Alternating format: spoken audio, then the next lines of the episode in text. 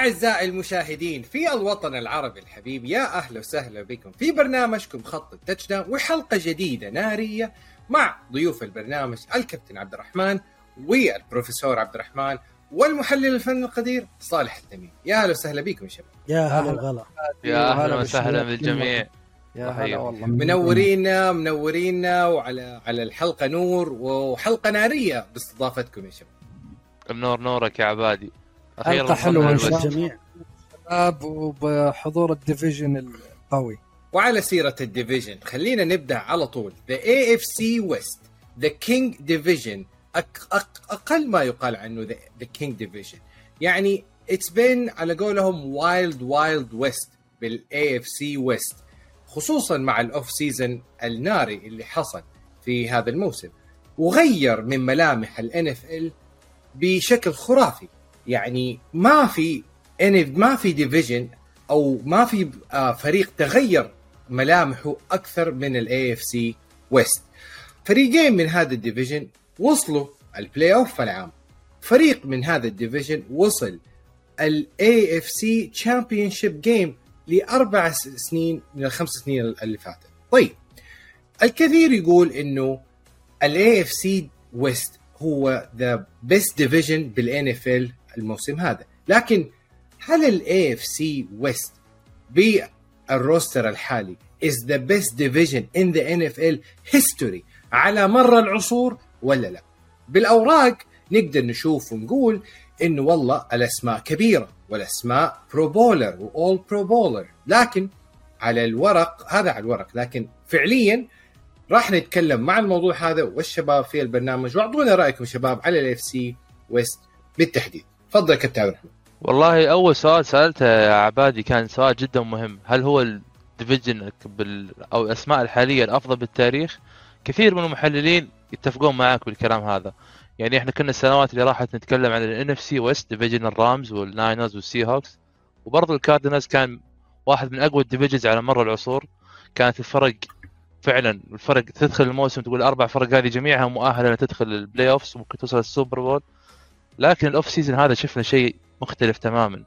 صراحة فرق ال AFC West تنافسهم تنافس مرعب جدا. إن كل واحد منهم يقول أنا موجود وأنا الموسم هذا حكون بطل المجموعة.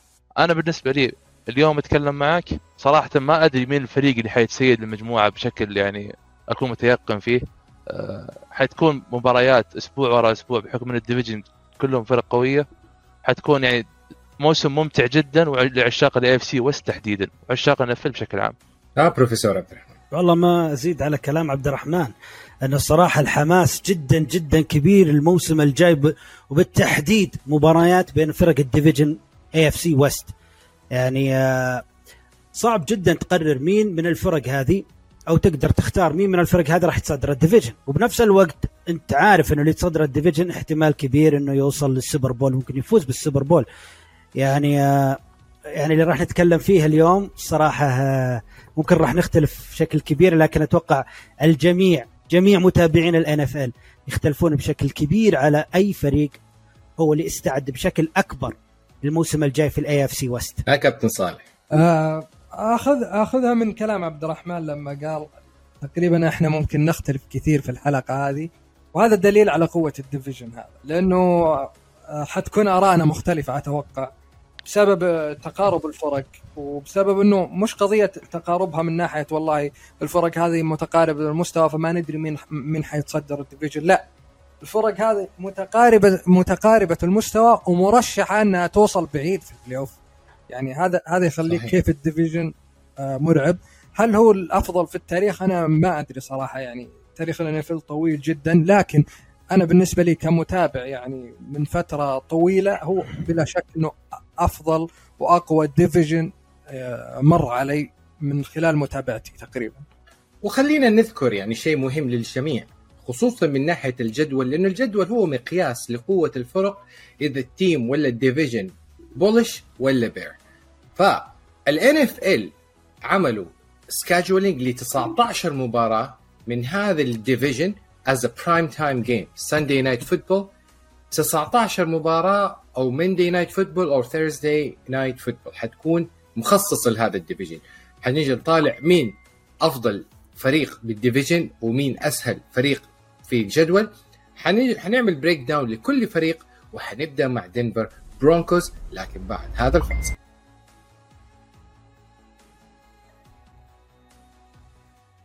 ورجعنا لكم بعد الفاصل وأول فرق ال AFC West Denver Broncos وخلينا نبدأ من بعد مغادرة واعتزال بيتون مانينج ومن بعدها البرونكوز إلى الهاوية.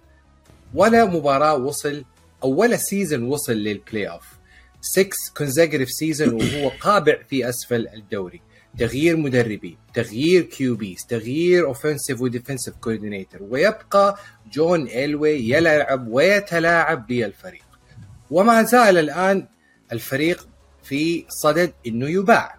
الآن new coach new QB new owners new vision و new sheriff لدن دنفر برونكوس يعني ال كل ال foundation للفريق تدل إنه الفريق حيمر على حقبة جميلة وجديده ومسيرة بطولات قادمة. طيب خلينا نرجع ونشوف تحليل الشباب لهذا ال division خلينا نرجع للشباب ونشوف تحليلهم لي وتوقعاتهم لذا دنفر برونكوز في الموسم ال- ال- القادم. الآن إيش توقعات الفريق في ال AFC West؟ هل الفريق يقدر ياخذ وينتقل من مرحلة الانتقالية لمرحلة البطولات والوصول لل playoff وأبعد من ذلك؟ الكلمة مع المحلل الفني القدير صالح. آه عبادي قال new coach new owners وأنا أقول new chef يا عبادي let Russ cook هذه هذه مو sheriff chef أيوه شيف. يعني آه، طيب. زي ما تقول آه، الحبة اللي كانت ناقصة للبرونكوز حصلوا عليها. لكن خلينا نبدأ من البداية بحيث إنه البرونكوز آه، كان عنده أول شيء المهمة الأكبر بال off-season هي البحث عن مدرب واختاروا آه، ناثانيال هاكت مدرب آه، ممتاز هجوميا يعني أثبت نفسه مع الباكرز. أيضا لما اختاروا هاكت بدأت رحلة البحث عن ال QB. طبعا حسب الأخبار إنه من الأساس كان في تواصل بين ال- البرونكوز وراسل ويلسون. وراسل ويلسون أعطاهم المطالب. أنا لما أجي لازم يكون في offense يخدم أفكاري. وطبعا نثانيال هاكت أكيد مدرب أول مرة يحصل على فرصة إنه يكون مدرب رئيسي head coach فأكيد حيوافق. حي- حيحصل على elite QB فحصل trade ويلسون اللي كان بمقابل ضخم جدا جدا. ولا أعلم هل هو أعظم trade في تاريخ ال NFL أو لا لكنه كان ضخم فعلا. تتكلم عن trade بدأ ب آه، نوا فانت ومعاه درو لوك ومعاه آه، هارس ال defensive tackle. هذا غير ال first round الاختيار ال- ال- الجولة الأولى واختيار جولة ثانية في draft السنة هذه 2020 واختيار ال- ال- ال- الجو- 2022 2022 واختيار الجولة آه، السنة القادمة. ال first round أيضا اختيار جولة أولى واختيار جولة ثانية. وعليها أيضا نسينا نقول إنه عليها أيضا اختيار جولة خامسة السنة هذه. فكان trade ضخم جدا جدا. طبعا كان فيه fourth round اختيار جولة رابعة راح مع مع ويلسون للبرونكوز. لكن هذا هو أساس البرونكوز أو هذا أساس ال off-season هم ما عندهم آه، يعني ما عندهم نقاط ضعف كثيرة بالفريق، الفريق. كان دفاعيا السنة الماضية ممتاز جدا. كان ثالث أقل فريق استقبال للنقاط وهذا شيء ممتاز جدا لفريق بدون QB، أنت متخيل إنه الدفاع يلعب تقريبا السنة الماضية ال- ال- البرونكوز دفاع البرونكوز يلعب أغلب المباراة بسبب ضعف الهجوم. ومع ذلك ثالث أض... آه ثالث أفضل فريق ثالث أقل فريق استقبل نقاط هذا يعتبر شيء ممتاز بالنسبة لهم. ال free agent أيضا آه، اشتغلوا وجابوا آه، راندي جريجوري من الكاوبويز آه، خمس سنوات 70 مليون إضافة ممتازة لل pash rush لل pass rush. نقطتهم ال ال ال ال ال في ال defense النقطة ال- الأضعف عندهم أو يعني ليست ضعيفة مرة لكن الأقل مستوى اللي هي ال defensive tackle. جابوا دي جي Yeah. جونز مدا... آه، D tackle أو defensive tackle ممتاز جدا. آه، قدم أفضل موسم له مع الناينرز السنة الماضية بس ما لعب كثير. هو قدم مباريات قليلة صحيح. لكن ما لعب كثير. آه، بشكل عام لما تشوف ال defense وتشوف أرقام ال defense السنة الماضية وشوف إحنا لسه ما تكلمنا عن أسلحة البرونكوز الهجومية. كل هذا defense ولما نتكلم عن الأسلحة الهجومية تتكلم عن آه، عمل أو عادوا التوقيع مع مالفين جوردن وعندهم أيضا آه، ويليامز في كلهم يعني اثنين في مركز ال running back ممتازين. هذا غير لما تتكلم عن كورتلاند ساتن وتتكلم عن جيري جودي وتتكلم عن تيم باتريك خيارات بمركز ال wide receiver ممتازة جدا. ف فريق طيب. خليني أنا خليني أنا ألخص كل كلامك كله هذا في سطر واحد للبروفيسور عبد الرحمن بروفيسور عبد الرحمن هل ترى إنه دنفر برونكوز عنده فريق أو roster تعتبر متكاملة أضافوا عليها ويلسون والفريق الآن راح من فريق pretender ل contender يعني فريق كان ولا شيء لفريق يعني يحسب له ألف حساب إيه رأيك؟ لا لا لا لا لا شوف ال hype الكبير اللي إحنا مسوينه واللي الإعلام مسويه طبعا على ال AFC West منطقي جدا hype منطقي جدا بس البرانكوز يعني آه، الصراحه مو هو بذاك الفريق اللي تشوف إنه جدا جدا مخيف إنه مرشح الآن للسوبر بول. البرانكوز خسر ال tight end نوا فانت اللي يعتبر من أفضل ال tight ends الموجودين بالدوري. البرانكوز ال offensive ال offense line مو بالأقوى عنده. آه، ال secondary مو بالأقوى عنده عنده مشاكل في ال defensive line خاصة الآن مع برادلي تشاب ودي جي جونز وأيضا جابوا راندي جريجوري. كل الثلاث اللعيبة هذول معروفين إنهم ما يكملون الموسم. إصابات إصابات إصابات على طول الموسم. المقارنة لو نقارنها مع ال defense tackles تبع مثلا التشارجرز أو الريدرز آه، سواء ثنائية ماكس كراسبي وتشاندلر جونز أو ثنائية جوي بوسا وخليل ماك فمشكلة البرانكوز هي الإصابات في دفاعهم. آه، طبعا راسل ويلسون راسل ويلسون لاعب يصنع فرق كبير كبير كبير جدا جدا جدا. لكن مع هذا اللاعب اللي يصنع الفرق اللي هو نتكلم عنه راسل ويلسون مع المشاكل اللي صارت له السي هوكس ما صنع ذاك الفرق اللي جدا كبير. نقول السي هوكس مرشح للسوبر بول. زي ما نقول الآن للبرانكوز البرانكوز مرشح للسوبر بول. طبعا هي مسألة ترشيح البرانكوز للسوبر بول راسل ويلسون زائد نثانيال هاكت. الثنائية هذه ثنائية جديدة. جميعهم جوا من فرق مختلفة. هل راح تنجح أو لا؟ فهنا السؤال. تفضل آه، كابتن عبد الرحمن. أو كابتن عبادي لا أنا أبغى أوجه السؤال هذا من ناحية ثنائية هاكيت ويلسون. هل تراها إنه ويلسون يعني هي is actually the play call هو اللاعب اللي راح يعني يمسك الهجوم وليس ناثانيال هاكت كابتن أول شيء أنا أختلف كثير كثير جدا مع البروفيسور عبد الرحمن في تقييم لدنفر برونكوس تحديدا. يعني أول شيء مجرد أول شيء يعني وجود quarterback مثل راسل ويلسون بالفريق هو بحد ذاته راسل ويلسون كفيل بأنه يجيب أربع انتصارات إضافية لدنفر برونكوس بس بمجرد أن ويلسون هو اللي يلعب في الملعب. بغض النظر عن أي إضافات عملوها لدنفر في الموسم هذا. بالاضافة إلى ذلك أنت ممكن ذكرت إنه خسروا في ال tight end نوا فانت بس إن كلنا نعرف نوا فانت ما شاء الله تبارك الله ما يكمل موسم. يعني في كل المواسم السابقة عنده يطيح بإصابات تمتد لأسابيع طويلة. بنفس الوقت هم السنة اللي راحت كان عندهم rookie tight end آه، اسمه هو اسمه صعب صراحة آلبرت بدل الاسم الصعب حقه هذا لكن أثبت نفسه في غياب نوا فانت كان نفس نفس نفس المحصلة يعني النقاط أو محصلة الياردات في كل game ك average في نهايه الموسم هو كان يعني مساوي نوا فانت حتى لو كان لعب أقل منه. بموضوع الدفاع إحنا شفنا كلنا أتوقع الموسم اللي راح بدون راندي جريجوري ودي جي جونز الموسم اللي راح كيف دفاع دنفر كان قادر إنه يوقف أقوى هجوم بالدوري. هجوم دالاس كاوبويز في ملعب دالاس كاوبويز دالاس كاوبويز الموسم اللي راح كان يجيب 31 نقطة كل مباراة. دنفر قدر إنه يروح في ملعب الكاوبويز يوقفهم 16 نقطة. ب game ما كان ما حد ينساه. واغلب النقاط جت أصلا في آخر ال game في اللي يسمونه ال garbage time بالعكس دنفر برونكوس أحد أهم المرشحين بالنسبة لي في المجموعة هذه. لكن أتفق معك في نقطة واحدة بس يا عبد الرحمن إنه ما في أصلا ما في فريق في ال AFC West أنا أسميه مرشح للسوبر بول لسبب واحد انه بحكم الجداول الصعبة وإن الفرق هذه حتلعب مع بعض طول الموسم بيتعبون بعض. ما الفريق اللي حيوصل ال playoff منهم حيكون فريق مهلوك بيطلعون بعض بيخربون على بعض وأتوقع يعني فرق المجموعات الثانية حتكون الأفضل في الناحية هذه توصل مرتاحة. عكس ال AFC West الفريق اللي حيوصل ال playoff بيوصل بالموت. طيب أنا خليني أضيف نقطة هنا لي سواء للبروفيسور عبد الرحمن أو لصالح. طيب إحنا شفنا العام مع ويلسون بعد الإصابة أخذ وقت عشان يرجع للكاريزما. طيب لل- لل- لل- للكاليبر أو مستوى اللاعب آه آه المعروف عنه. فالآن اللاعب مع فريق جديد تماما.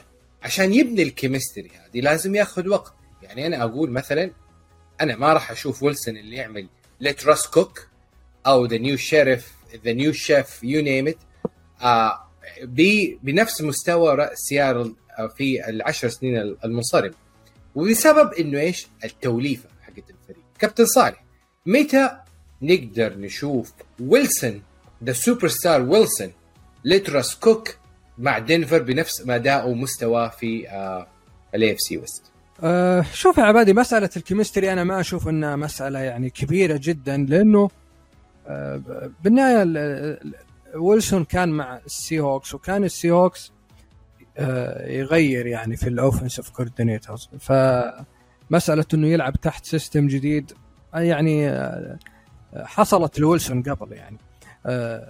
فمسألة ال chemistry ما أشوفها أه يعني شيء كبير. يعني أتوقع خلال آه، يمكن ثلاث أسابيع يكون ال ال- يعني تكون ال تكون ال chemistry عالية بين لاعبين الهجوم طبعا. نتكلم عن لاعبين الهجوم. مم. لكني أختلف مع البروفيسور في تقييم دفاع ال- البرونكوز. صحيح ما عندهم ال... يقول لك الاسم السوبر ستار ما عندهم ال flashy name. لكن آه، الفريق ك ك يعني ك defense كمجموعة فريق ممتاز جدا في كل المراكز. وهذه تحسب لهم. هم ما عندهم جيلن رامزي مثلا أو ما عندهم آه، آرون دونالد وما عندهم مثلا كريس جونز لاعبين dominant في مراكزهم. لكن هم يختلفون عن بقية الفرق إنهم إنه ال defense حقهم ممتاز في كل المراكز. وهذه يعني شيء يعني نادر تشوفه في الفرق إنه ما يكون في سوبر ستار أو, أو star في في يعني في على الأقل في جهة معينة سواء offense أو defense هم في ال defense ما عندهم أي star يمكن ال safety آه آه برضو جاستن سيمنز. يا صالح. سيمنز جاستن سيمنز أيوه جاستن سيمنز صحيح جاستن سيمنز ممكن هو هو ال- ال star هو النجم ال defense عندهم. بال defense إيه. أي نعم. أي قد يكون هو ال- ال- ال- النجم الأكبر لكنه أيضا مش في مستوى السوبر ستار أو في أس يعني في أسامي السوبر ستار في في ال league. فهذه ال- هذه النقطة اللي حبيت أعلق عليها على عبد الرحمن. طيب أنا بس بتكلم طب أنا أبغى أضيف تكلمنا عن ال defense. بما إن تكلمنا عن ال defense طبعا أنا أنا ما أختلف معكم. أرقامهم الموسم اللي فات أرقام ممتازة جدا في ال defense. لو نرجع مو ممتازة جدا لكن أقدر أقول يعني عالية جيدة جدا. آه مو مثلا من ال top لكن جيدة جدا. ونتكلم طبعا عن عن المدرب الموسم اللي فات. آه فانجيو كان مدرب دفاعي defense minded coach طبعا دفاعي مختلف عن ناثانيال هاكت اللي هو مدرب هجومي.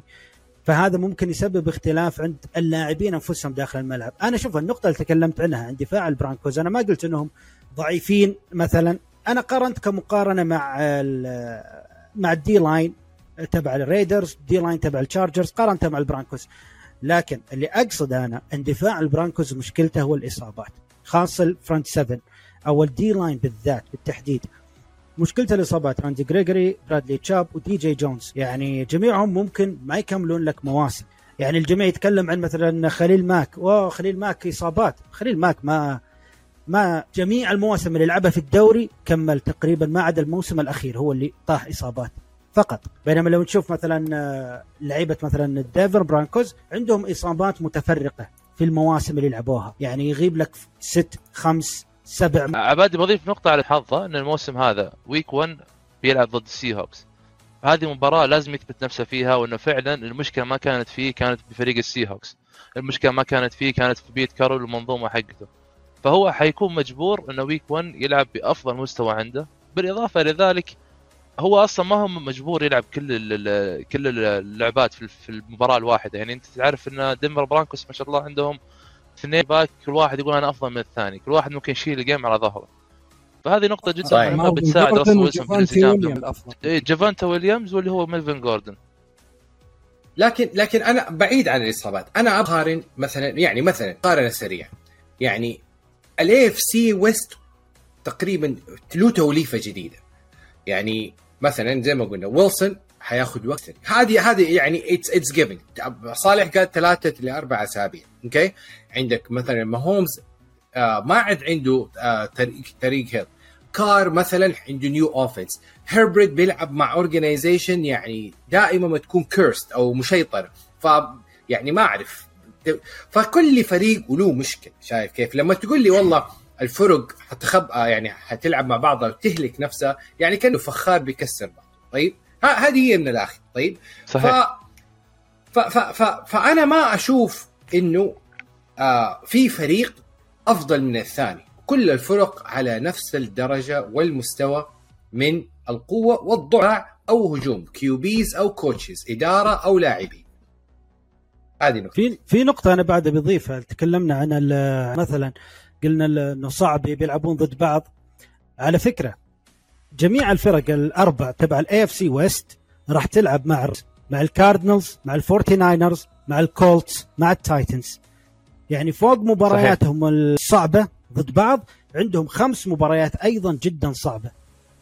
آه يعني المباريات الثلاثة اللي تقريبا مضمونة فرق الاي اف سي ويست التكسنز والجاكوارز والسي هوكس طيب أنا بروفيسور صالح وابى أرجع لنقطة راسل ويلسون. بالتحديد يعني أنا حسمي راسل ويلسون عيش البكاية وهذا مصطلح حجازي. ليه؟ ليه أقول له عيش عيش البكاية؟ في كل press conference بعد أول شيء أشرح المصطلح يا. عبادي اللي مو حجازيه أو ما يعرفوا المصطلح أشرح لهم إياه.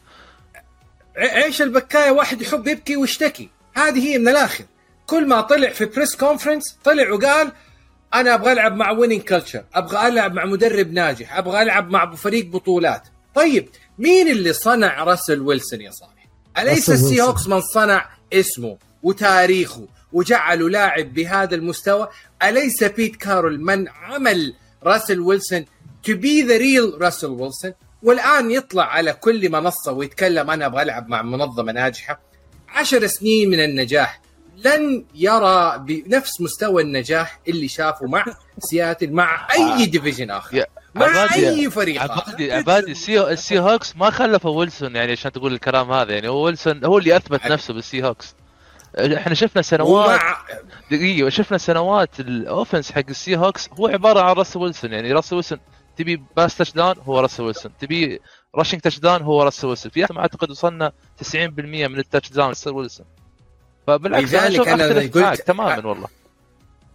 أنا لذلك قلت سي. هوكس لو هو مع مع الجاكوارز لا عمره passing ولا عمره rushing ولا عمره اسمه كان حيكون من ال top 5 طيب. top 3 QBs ونفس الحكاية. لو ما كان هي- مع السي هوكس ما أخذوا السوبر بول.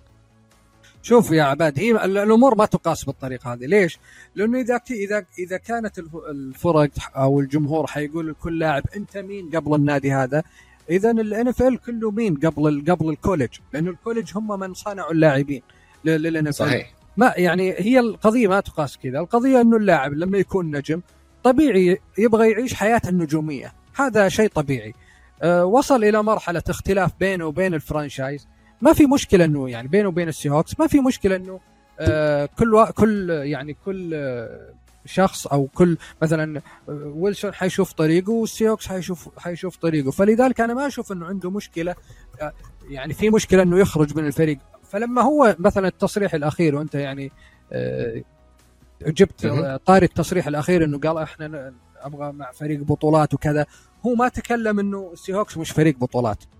هو تكلم حتى بالحرف الواحد. قال لما وصلنا إلى مرحلة ال trade يعني خلاص إنه إحنا ما في مجال إنه آه، تتقارب أفكارنا ونتفق على شيء معين إنه خلاص أنا لازم أطلع بال trade. لما وصلنا للنقطة هذه أنا اختياري كان إلى فريق جاهز يبغى ينافس على طول. لذلك اخترت دنفر برونكوز. هو قصده إنه بالعربية ولا يقدر يقولها كذا يا عبادي. أكيد إنه ما راح يختار يقول يعني ما راح أختار الجيتس ما راح أختار صحيح. الجاينتس ما راح أختار ال- الفرق اللي ما عندها فرصة تنافس. هو قال أنا اخترت دنفر لأنه عنده فرصة ينافس الآن يعني السنوات القادمة لأنه عنده roster. هذا هذا كان مقصد كلامه يعني حتى إنه ربطها بال trade ما ربطها بتاريخه مع السي هوكس. طيب أجيبها من زاوية ثانية. لا خل... تفضل. دقيقة دقيقة خليني اجيبك إياها إحنا من زاوية ثانية. يعني توم بريدي ست ست ست بطولات مع نيو انجلند باتريوتس يوم طلع من الفريق هل جماهير نيو انجلند قالوا له إحنا اللي صنعناك وليش تطلع من الفريق اللي ما اعتزلت عندنا؟ هو في النهاية كنجم من اللي يناسبه يشوف إنه ممكن يستمر قالوها معاه ويحقق بطولات. أكثر وأكثر لا طيب. قالوا قالوها قالوها بس. يعني هو بسيطة يعني مو بشكل مستمر لأنه أثبت لهم العكس لكن- السنة اللي بعدها على طول لكن طيب، شوف أنا- أنا أبغى أسأل أنا- بس سؤالين. أطرحها بطرح عليك السؤال هذا خليني أنا أسأل لا لا قبل قبل قبل ما تطرح عليه خليني أخلص الشق الثاني من السؤال الزاوية الثانية من عبادي يبي يسالني تفضل بروفيسور عبد الرحمن لا من يوم ما توكل على الله راسل ويلسون وراح لجبال الروكيز راح لمباريات دنفر ناجتس راح لمباريات كولورادو روكيز راح لمباريات نجم. حبش شمنقة حبش أي صالح. لها دنفر أيوة. طيب مباراة الام ال اس اللي هي فريقه اللي هو عنده مبلغ شاري مم. فريق اونر شير اونر كونر بالضبط مع سيارل ساوندرز ما حتى تعب نفسه وحضر مباراة الفريق في سياتل ليتوج الفريق وانت اونر أو كو اونر هذا طيب. إيش يدلك؟ أليس في ال... أليس في ال... في البي... في, ال... في السلوك كلام. وعظ قصة أنا علمك على أنا مدينة سياتل. وعلى جمهور سي هوكس أنا علمك وش يدل أو يوم جاء راسل ويلسون. ما سوى الشيء هذا مع الساوندز مع الثلاث الثانية؟ مع الميرنرز لا البيسبول؟ ما عملها بالعلم ما راح من للبيسبول راح فين؟ راح اليانكيز. لم يأتي لفرق الام طبيعي. ال بي أو فريق خلفية آه، بيسبول. مختلف الموضوع. أوكي طيب مختلف لأن عنده هو خلفية بيسبول أصلا. راسل ويلسون. عنده مختلف. الموضوع. يعني أقل شيء تروح ويلسون. تروح للملعب لل field. لا كل شيء تفضل. رياضي يخص المدينة هذه. وهذا اللي سواه مع دنفر. هذا اللي سواه مع دنفر. هذا طيب، يرفع نفس اللي يرفع من. اسهمه في يوم النهاية كان في يعني. سياتل يسويه إذا أخير بالأخير الموضوع احترافي. الموضوع ما هو آه، مسألة راسل ويلسون. من وين جيت؟ ما ندري. دقيقة عبادي. راسل ويلسون متربي أصلا. QB لكن- له توج... له نظرة مختلفة بالاحتراف هذا. كل QB يختلف. ما أقعد أضرب أمثلة أقول. آرون رودجرز كذا توم طيب. بريدي كذا. معليش. لكن لا أخذها ل... ل- أخذها لسقف أعلى. صالح خذها. لما تسمي أحد عائلتك جاب كلب وسماه برونكوس. أنت ما عملته وجبت بسة. ما جبت بسة في سياتل وسميتها Seahawk ما جبت طير وسميته Seahawk رحت جبت كلب ومع كلام سيارا رحت سميته برونكوس. هذه حقيقة. شوف شوف الحقيقة هذه الحقيقة شوف. طيب طيب شوف هذه أمور يعني ما هذا بالنهاية هو حر يعني هذه حياته الشخصية. لكن شوف آه أنا أنا هذا السؤال اللي كنت بسألك إياه يا عبادي. هو ده. هو أليس من حق اللاعب إنه يختار التوجه اللي يبغاه؟ مثل ما لل- للنادي حق إنه يختار التوجه اللي يبغاه. يعني مثلا النادي ممكن يتخلى عن أي لاعب صح ولا لا؟ صحيح. حصلت صحيح. كثير في كل الرياضات. والله النادي يقول والله أنت اللاعب ما تناسبنا خلاص ما راح نجدد عقدك.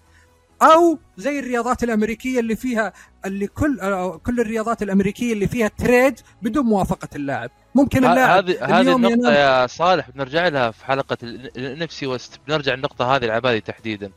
تسريح اللاعبين يعني مثلا يعني. يعني اللاعب ممكن ممكن الي- ال- اليوم يعني ينام في سياتل بكرة يصحى في نيويورك. ليش؟ والله فريقه عمل له trade بدون هو طبعا ولا موافقته ولا شيء. فهذه تجي مع هذه يا عبادي بما أنه الأندية لها حق إنها تتصرف بدون موافقة اللاعب سواء بانتقال أو شيء يأتي معها أيضا حق اللاعب إنه إذا كان نجم يطلب trade أو إذا كان نجم يقول والله أنا ترى هذا آخر سنة لي معكم أبطلع مع ال free agent هذا هذا طيب حق صالح. متبادل بين الناس. صالح. طيب دقيقة صالح. سم.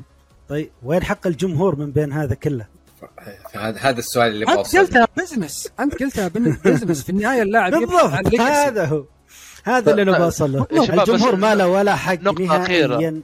يبحث فقط عن نقطة أقل أخيرة على الأضرار السطر بحكم أن. طولنا بالموضوع هذا أخيرا طيب. يا عبادي أخيرا أوكي. يا عبادي نقطة. أخيرة عشان نختم فيها في النهاية راسل ويلسون يبغى يتعلق بالمدينة ويبغى المدينة يتعلقون فيه لأنه زي ما أنت عارف عقده ما بقى فيه كثير وهو طالب عقد فلكي مستقبلا وطلع عنه كلام يبغى عقد فلكي فلما يتعلق بالمدينة ويتعلقون فيه حيسبب بضغط على الإدارة بشكل عام أنه يوصل للمواصيل هذه.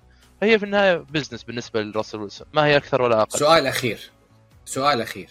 بريدي راح للبرو راح لتامبا باي وجاب Super Bowl. ستافورد راح للرامز وجاب Super Bowl. راسل ويلسون مع البرونكوز. Super Bowl ولا مشكوك فيها؟ السؤال للجميع.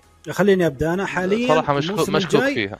مشكوك فيها الموسم الجاي. يعني آه، ما ودي احبط في جماهير البرونكوز. البرونكوز راح يتغير ما راح يكون زي قبل أكيد. لكن راح يكون أفضل. لكن آه، هو أقل فرق ال AFC West أشوفه قادر إنه يجيب ال Super Bowl الموسم الجاي. لا. طيب. أنا أنا أختلف معك تماما. في كل سنة من العشر. تفضل يا بعد تفضل. لا لا أنا عشان كنت بختم الموضوع هذا تفضل. ممكن فرص البرونكوز أفضل بكثير مما كان سابقا. يعني على الأقل أقدر أقول لك مضمون وصولهم لمقعد في ال playoffs لكن ليش أصعب من ال... هذا اللي يقول لك اللي. ذكرتها يا عبادي؟ لأن ال AFC أقوى بكثير جدا من وضع ال NFC السنتين اللي راحت. فمثل ما ذكرنا جداغه صعبة حتأثر على الحظوظ في الموسم. أنا أقول. انه أنا أقول إنه آه، السنة هذه صعب يوصل لل Super Bowl. لكني يا البروفيسور أرى دنفر متصدر لل division. عشان أختم بهذا تماماً كل. سنة في في كل سنة من العشر سنين الأخيرة راسل ويلسون led the Seattle Seahawks سواء يكون البطل ال division ولا the second وي wild card seed لل division. هل هذا الشيء حيزبط معاه مع AFC West الميدان يا حميدان. دقيقة بعد دقيقه عبادي. أقل من شهرين. بعد أقل من دقيقة شهر عبادي دقيقة عبادي.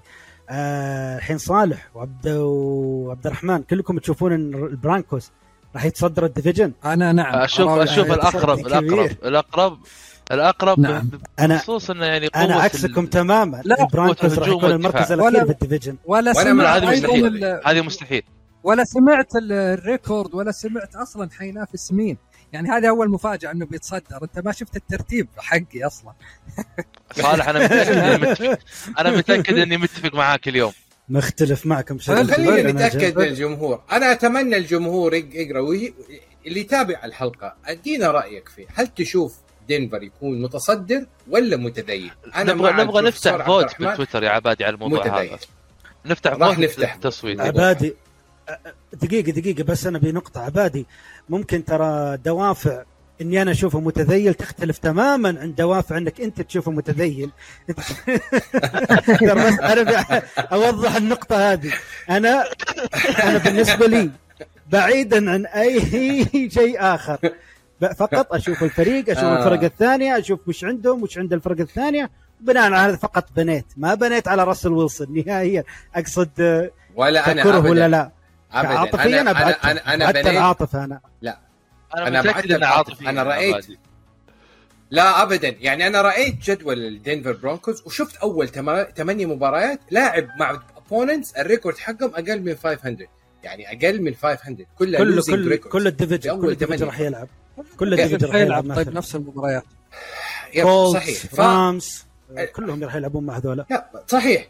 لكن جدولة الترتيب الدوري حتكون يعني لمصلحة برونكوز ومع ذلك متذيل و losing records واحفظوها okay. عندكم. okay. نتقابل إن شاء الله نهاية الموسم. فاصل ونواصل ونرجع لكم مع فرقة ستيلي وذا سان دييغو لا وذا لوس انجلوس تشارجرز ابقوا معي.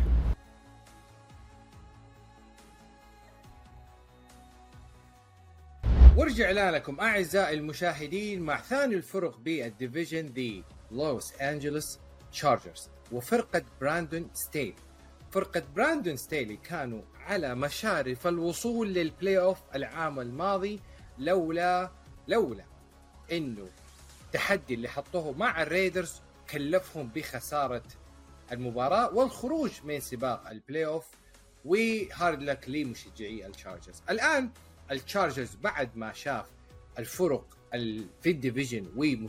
والمنافسه باحضار أفضل اللاعبين في ال AFC West سواء من QBs وآخرين. ال- ال- التشارجرز ما عنده غير إنه ينافس.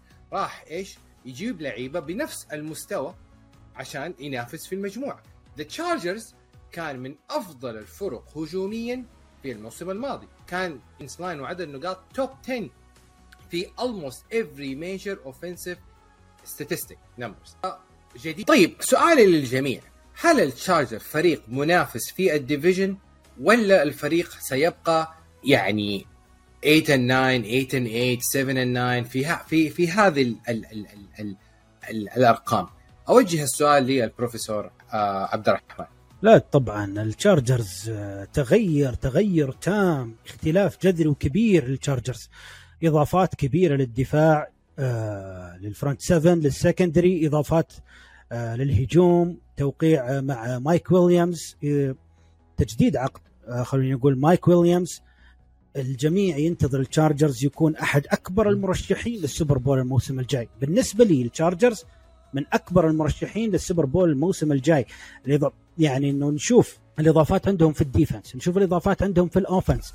شيء خيالي شيء كبير جدا جدا جدا. يعني إضافة خليل ماك وجي سي جاكسون في ال defense Yeah. هذه واحدة كافية ان تخلي التشارجرز من أفضل الفرق.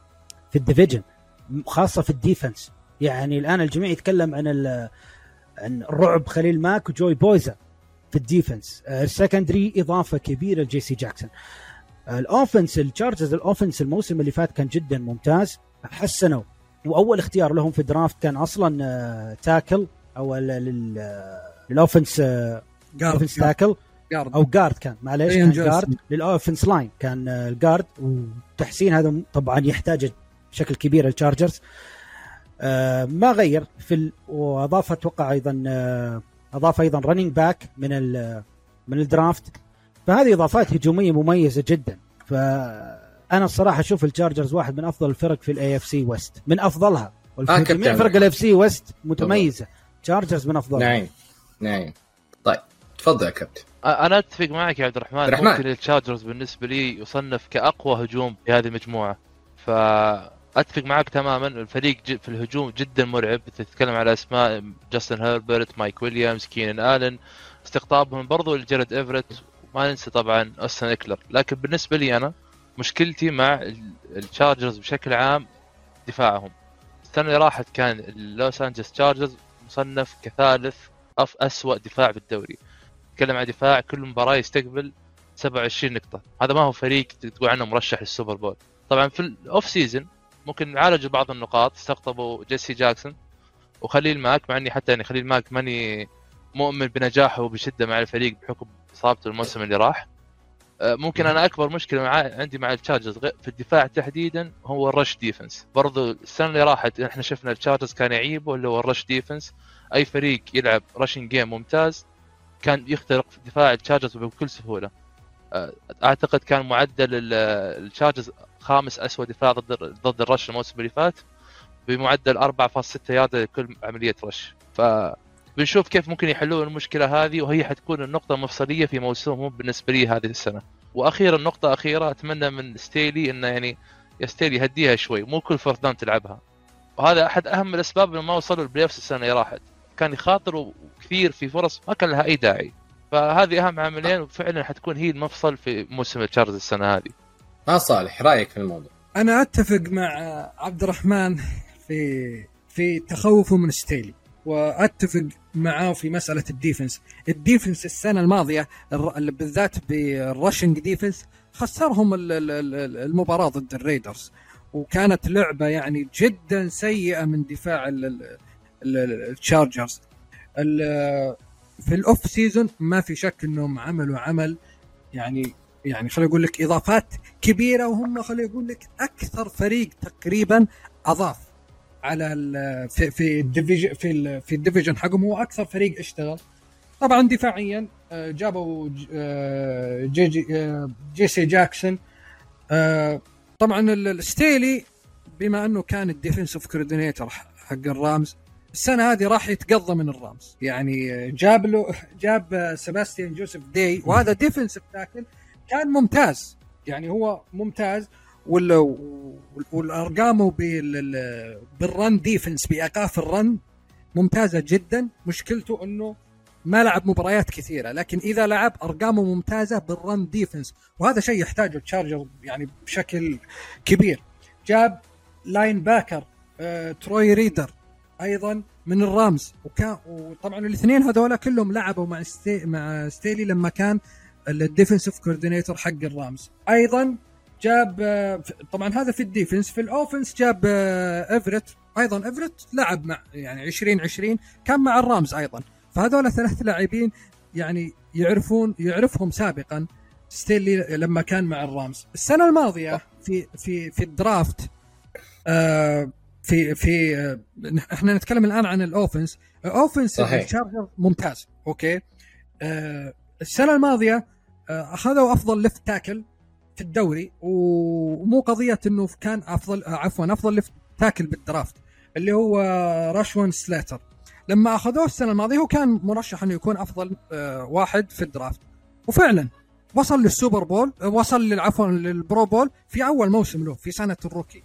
وهذا شيء ممتاز جدا. السنة هذه ال Chargers يبغى guard يبغى offensive line استمر ما ما عمل trade up في ال في ال في ال draft وانتظر في ال في اختيار ال ال الاختيار ال 17 ونزل له اللاعب اللي هو يبغاه.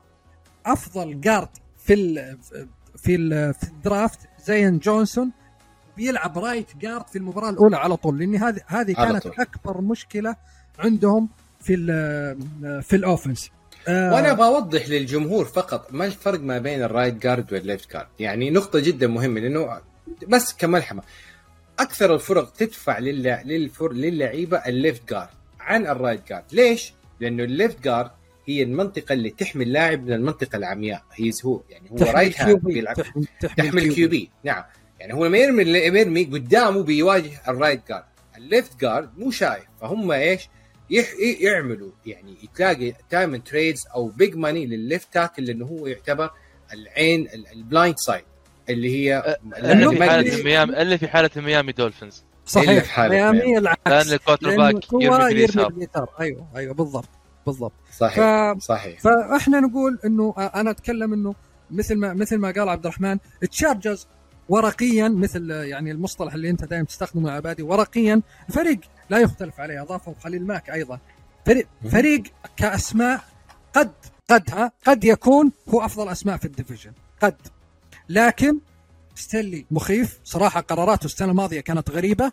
مغامرات يعني مغامرات ما لها معنى في في ال fourth down. ومو قضية إنه والله في في منطقة الخصم في منطقته هو. سواها كم من مرة. يعني مغامرات عجيبة. و... وال rush defense إذا كان ضعيف زي السنة الماضية حيتعبون كثير كثير كثير. لأنه في. في نفس ال division معاهم في فرق تعتمد على ال run. دنفر عنده. حيكون ممتاز في ال running game ال Raiders ممتاز بال running game فحتكون مشكلة كبيرة عليهم. لكنه ما ما أختلف مع عبد الرحمن كأسماء ال Chargers فريق مخيف. طيب أنا عندي نقطة مهمة بما إنك تكلمت على ال Chargers ومغامرات ال Chargers Get Up في برنامج Get Up جريني أستضاف.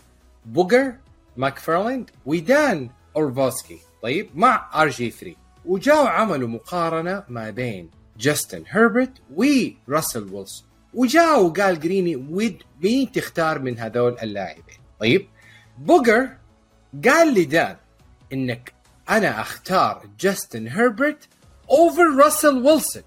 أنت مختار راسل ويلسون over جاستن هيربرت يا دان؟ you are high high الآن تعليقكم يا شباب.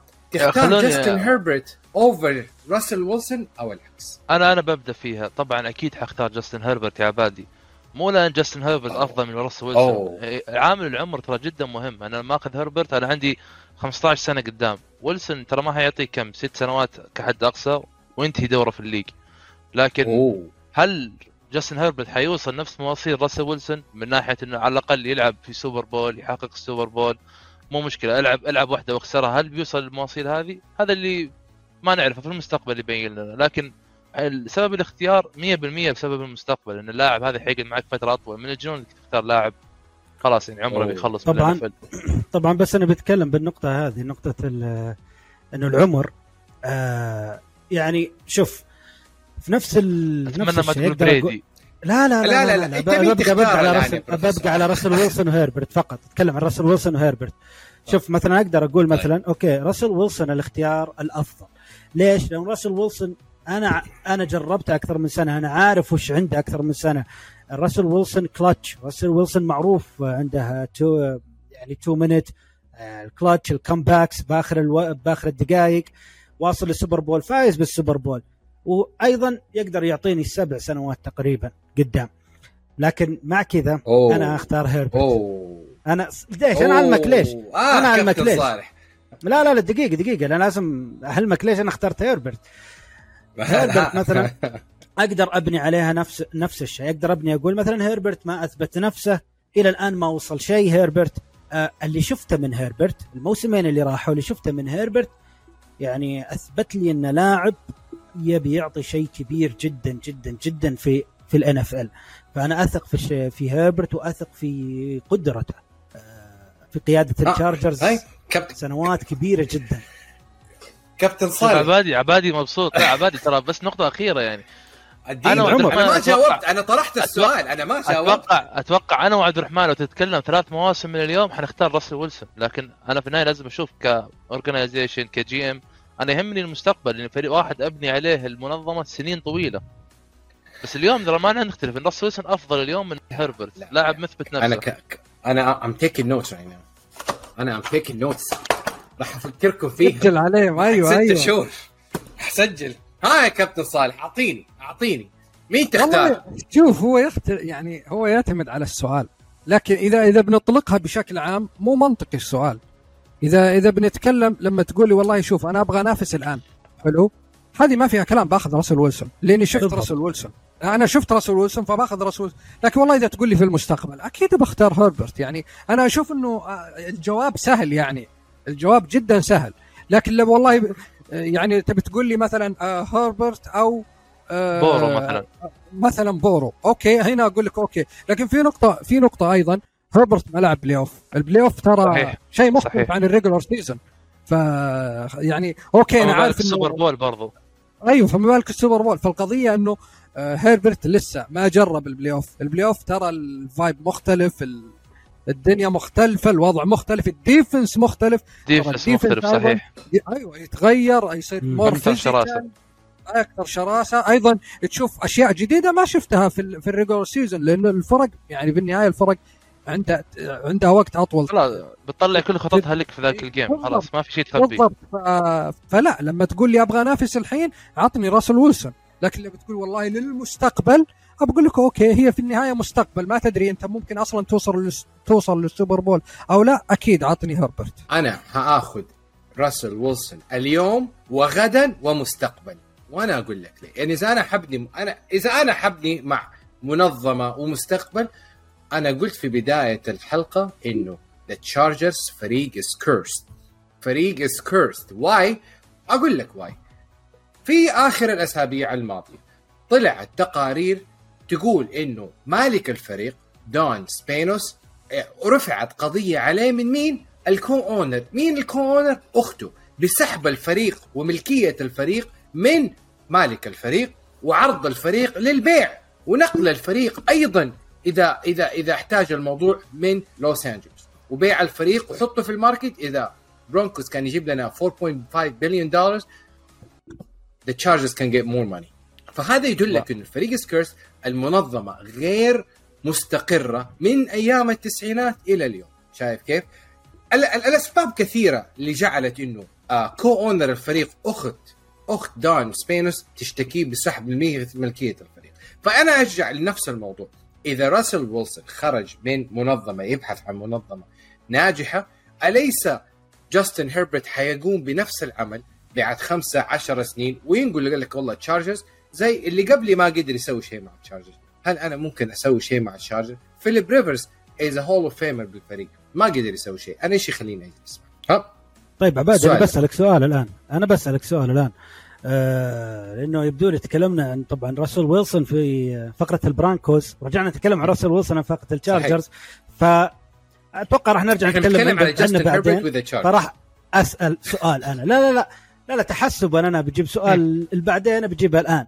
لأنه داري إنه راح يجي بعدين. فخليني أسأل الآن بما أننا نتكلم عن ال QBs تختار باتريك ماهومز ولا راسل ويلسون عبادي لا اختار سؤال راسل. ويلسون ما اختار okay انت. أختار راسل ويلسون over over ماهومز million times وحنرجع لماهومز. طيب. okay. أنا أنا أنا لست ضد ويلسون اللاعب اللاعب عبارة عن خلق ومبادئ وإنسان يعني يعني leader خارج الملعب وداخل الملعب. أنا ما أختلف. وأتمنى أشوف جاستن هيربرت يعني يكون له تاريخ بتاريخ راسل ويلسون وأكثر. ما ما أنا أنا ما بشبه على ويلسون أنا يتكلم ما. يعني ما ما أشوف يا عباد تقول خلق وأخلاق. هو في النهاية بالنسبة إحنا لنا كمتابعين أنا ما علي من اللاعب يعني. أنا بالضبط يعني أنت مثلا مركز أنت مركز مع مثلا ويلسون خارج الملعب وتصريحاته هذه أشياء غير مهمة. يعني هي بالنهاية مثلا هيربرت يعني سواء هو nice guy ولا مش nice guy في النهاية الملعب هو اللي فعشان كذا نقول ماهومز مثلا ويلسون آه، ماهومز طبعا هذه أربعة. championship يا عبادي حرام عليك انسى السوبر أربعة championship MVP في دقيقة، النهايه دقيقة، دقيقة. في النهاية دقيقة. رسل عبادي طيب. عبادي بس أنا ب... لأنه أنا تفضل. تو قلت مثلا هيربرت ويلسون فقلت لك هيربرت عشان المستقبل باتريك ماهومز ويلسون أكيد باتريك ماهومز الآن يعني لكن بس برجع للنقطه إنه أنا يعني لا تحسبني أشوف إن ويلسون آه، لاعب عادي أو أقل من عادي من أفضل ال QBs الموجودين بالدوري ما نختلف عليها هذه. لكن أنت قارنتهم مع ناس صحيح. تقريبا صغار في العمر ولهم مستقبل كبير. يعني لا نفس المقارنة لو قلت لي مثلا آيرون رودجرز ولا جاستن هيربرت راح أقول لك نفس الكلام. آيرون رودجرز ولا باتريك ماهومز راح أقول لك نفس الكلام. أنا الم- أنا بس- أنا فقط سؤالي عمر. كان رد. أنا سؤالي لأن فقط- ويلسون أشوفه من الأفضل الموجودين في الدوري. سواء كان في السياق أو سؤالي خرج كان من السياق ردا على جريني. سؤالي كان ردا على جريني في برنامجه جيراب لما جاب دان وبوجر. بس هو ده أنا بس حبيت أخذ رأيكم في الموضوع. أنا أنا الاثنين أشوفهم كوكب فاصل ونواصل مع الفريق الثالث بال AFC West the the Las Vegas Raiders ابقوا معنا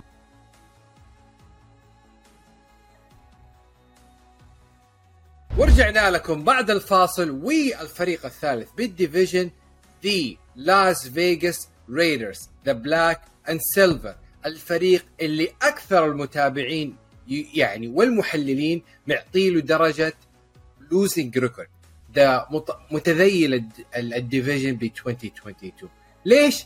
هل هم حاقدين؟ هل هم ناكرين؟ هل هم فرق يعني ما لا يرى الفريق ذو شعبية؟ هل هل الفريق زعلان على على داك آه على على ديريك كار؟ إيش الحكاية؟ ما إحنا عارفين. الفريق العام أثبت اثبت ويعني طلع برا ال odds فريق مع كل المشاكل اللي صارت من مدربين وملاك و NFL وما عارف إيه الفريق وصل لل playoff الفريق نافس على ال Super Bowl. والفريق كان قاب قوسين وادنى إنه يغلب بورو لولا لولا الحظ لولا الحظ. الآن فريق جاهز داخل ما يعني بكوكبة جديدة وهدف جديد وملعب جديد. ديريك كار موقع واخذ مبلغ وقدره ديفانتي آدمز موقع واخذ مبلغ وقدره ماكس كروسبي موقع واخذ مبلغ وقدره رينفرو موقع واخذ مبلغ وقدره. إيش ناقص الريدرز عشان يرجع لل playoff مرة أخرى؟ بروفيسور عبد الرحمن. الريدرز أنا أشوفه فريق جهز نفسه بشكل جدا ضخم. طبعا جميع فرق ال AFC West الموجودة جهزت نفسها بشكل ضخم لكن الريدرز واصل ل- ل playoffs الموسم اللي فات وأضاف ديفانتي آدمز تشاندلر جونز اثنين اسمين جدا جدا كبيرات سواء في ال defense ولا في ال offense يعني فوق اللعيبه أصلا موجودين already مع الريدرز. على المشاكل الكبيرة اللي صارت على هالفريق من مشاكل ال- ال coach مدرب الفريق آه، من مشاكل ال wide receiver ال first pick الموسم اللي قبل اللي فات آه، يعني مشاكل كبيرة ومع كذا وصل لل playoffs أنا أستغرب صراحة إن الفريق هذا ما يوصل لل playoffs بعد الإضافات الكبيرة هذه ولا تنسى إضافة ال head coach اللي هو مكدانيلز وثاني تجربة له ك head coach في نفس ال division لكن مع فريق مختلف. التجربة الأولى كانت جدا فاشله مع الدنفر برونكوز التجربة الثانية الآن مع الريدرز بعد ما رجع للبيتريوتس واكتسب خبرة أكثر. يعني نتكلم عن مدرب آه، تقريبا طوال فترته يشتغل مع توم برادي وبيلتشيك ف فأنا أشوف الريدرز الموسم الجاي مو موسم جدا جدا كبير. يعني شوف ال defense شوف فقط تخيل نفسك ك QB هاجم عليك ماكس كروسبي تشاندلر جونز. يعني جدا جدا جدا مخيف الأمر هذا. وشوف في ال offense تخيل نفسك آه، دافع ضد ديفانتي آدمز دارين وولر وهانتر رينفرو. يعني الصراحة الريدرز أشوف له موسم جدا كبير الموسم الجاي. طبعا آه، في كلام خرج آه، مساله ال running back جاش جايكوبز والفريق رفض إنه ي- ياخذ ال fifth year أو السنة الخامسة له. طبعا جا- جاش جايكوبز يعني المقصد هذا إن جاش جايكوبز هذا هو الموسم الأخير له مع الريدرز الموسم الجاي راح يكون free agent فمسألة تجديد مو تجديد إلى الآن ما نعرف. طبعا والشيء هذا اللي خلى الريدرز في في draft ياخذ running back اللي هو running back تبع جورجيا آه، زمير وايت. طبعا زمير وايت كان running back يتشارك مع جيمس كوك. أخو دالفين كوك. جيمس كوك أخذوه البافلو بيلز آه، في في ال round 3 أظن. وهو ذولا أخذوه في ال round ال- الخامس. جيمس كوك زمير وايت جميعهم كانوا على على قولتهم ال A and B تقريبا جميعهم كانوا first committee بين الاثنين جيمس وايت يمكن برز أكثر وخاصة إنه أخوه دالفين كوك فالجميع يتوقع إنه يكون زي أخوه. لكن زمير وايت آه، ما ما يقل تماما عن آه، عن جيمس كوك. فيعني راح يكون ال Raiders مخيف في الهجوم في الاوف في الباسنج جيم في الرشنج جيم في الديفنس جدا مخيف من, من ناحية ماكس كروسبي وتشاندر جونز. آه، متوقع موسم جدا كبير لل Raiders الموسم الجاي.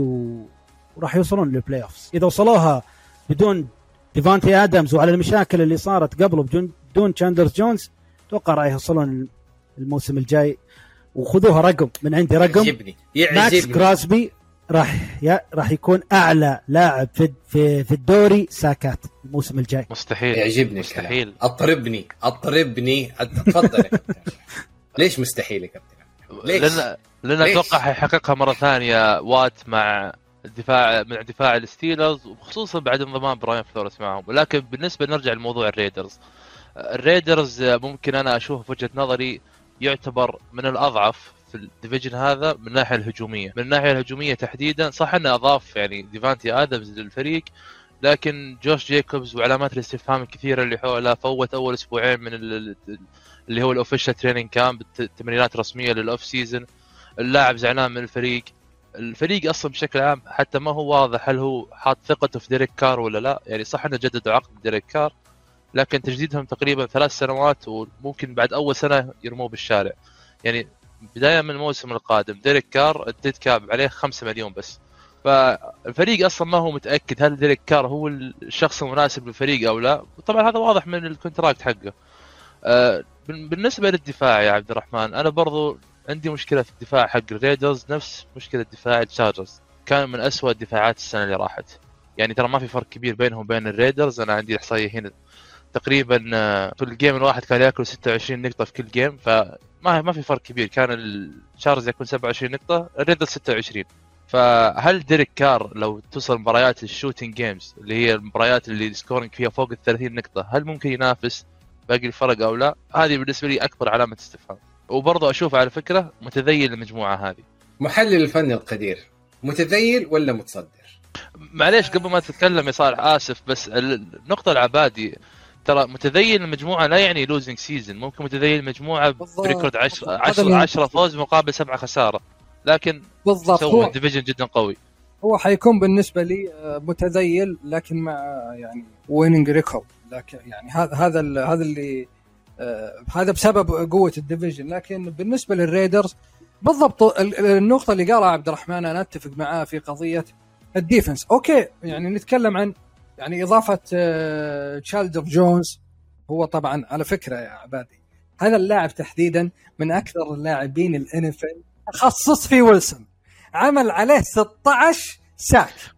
بعد دونالد طبعا أكيد دونالد هو سيد اي ويلسون. طبعا هو اي اي, أي لكن أق- أقول لك من أكثر اللاعبين تخصصا في ويلسون فيمكن يبرد. قلبك شوي لكن آه، بشكل بشكل عام ال- هو لا يعني وجود ماكس كروزبي أو جونز كقوة في ال pass rush إنه ال defense ممتاز طالما ما تقدر طيب. توقف ال running game حتعاني وال Chargers طيب.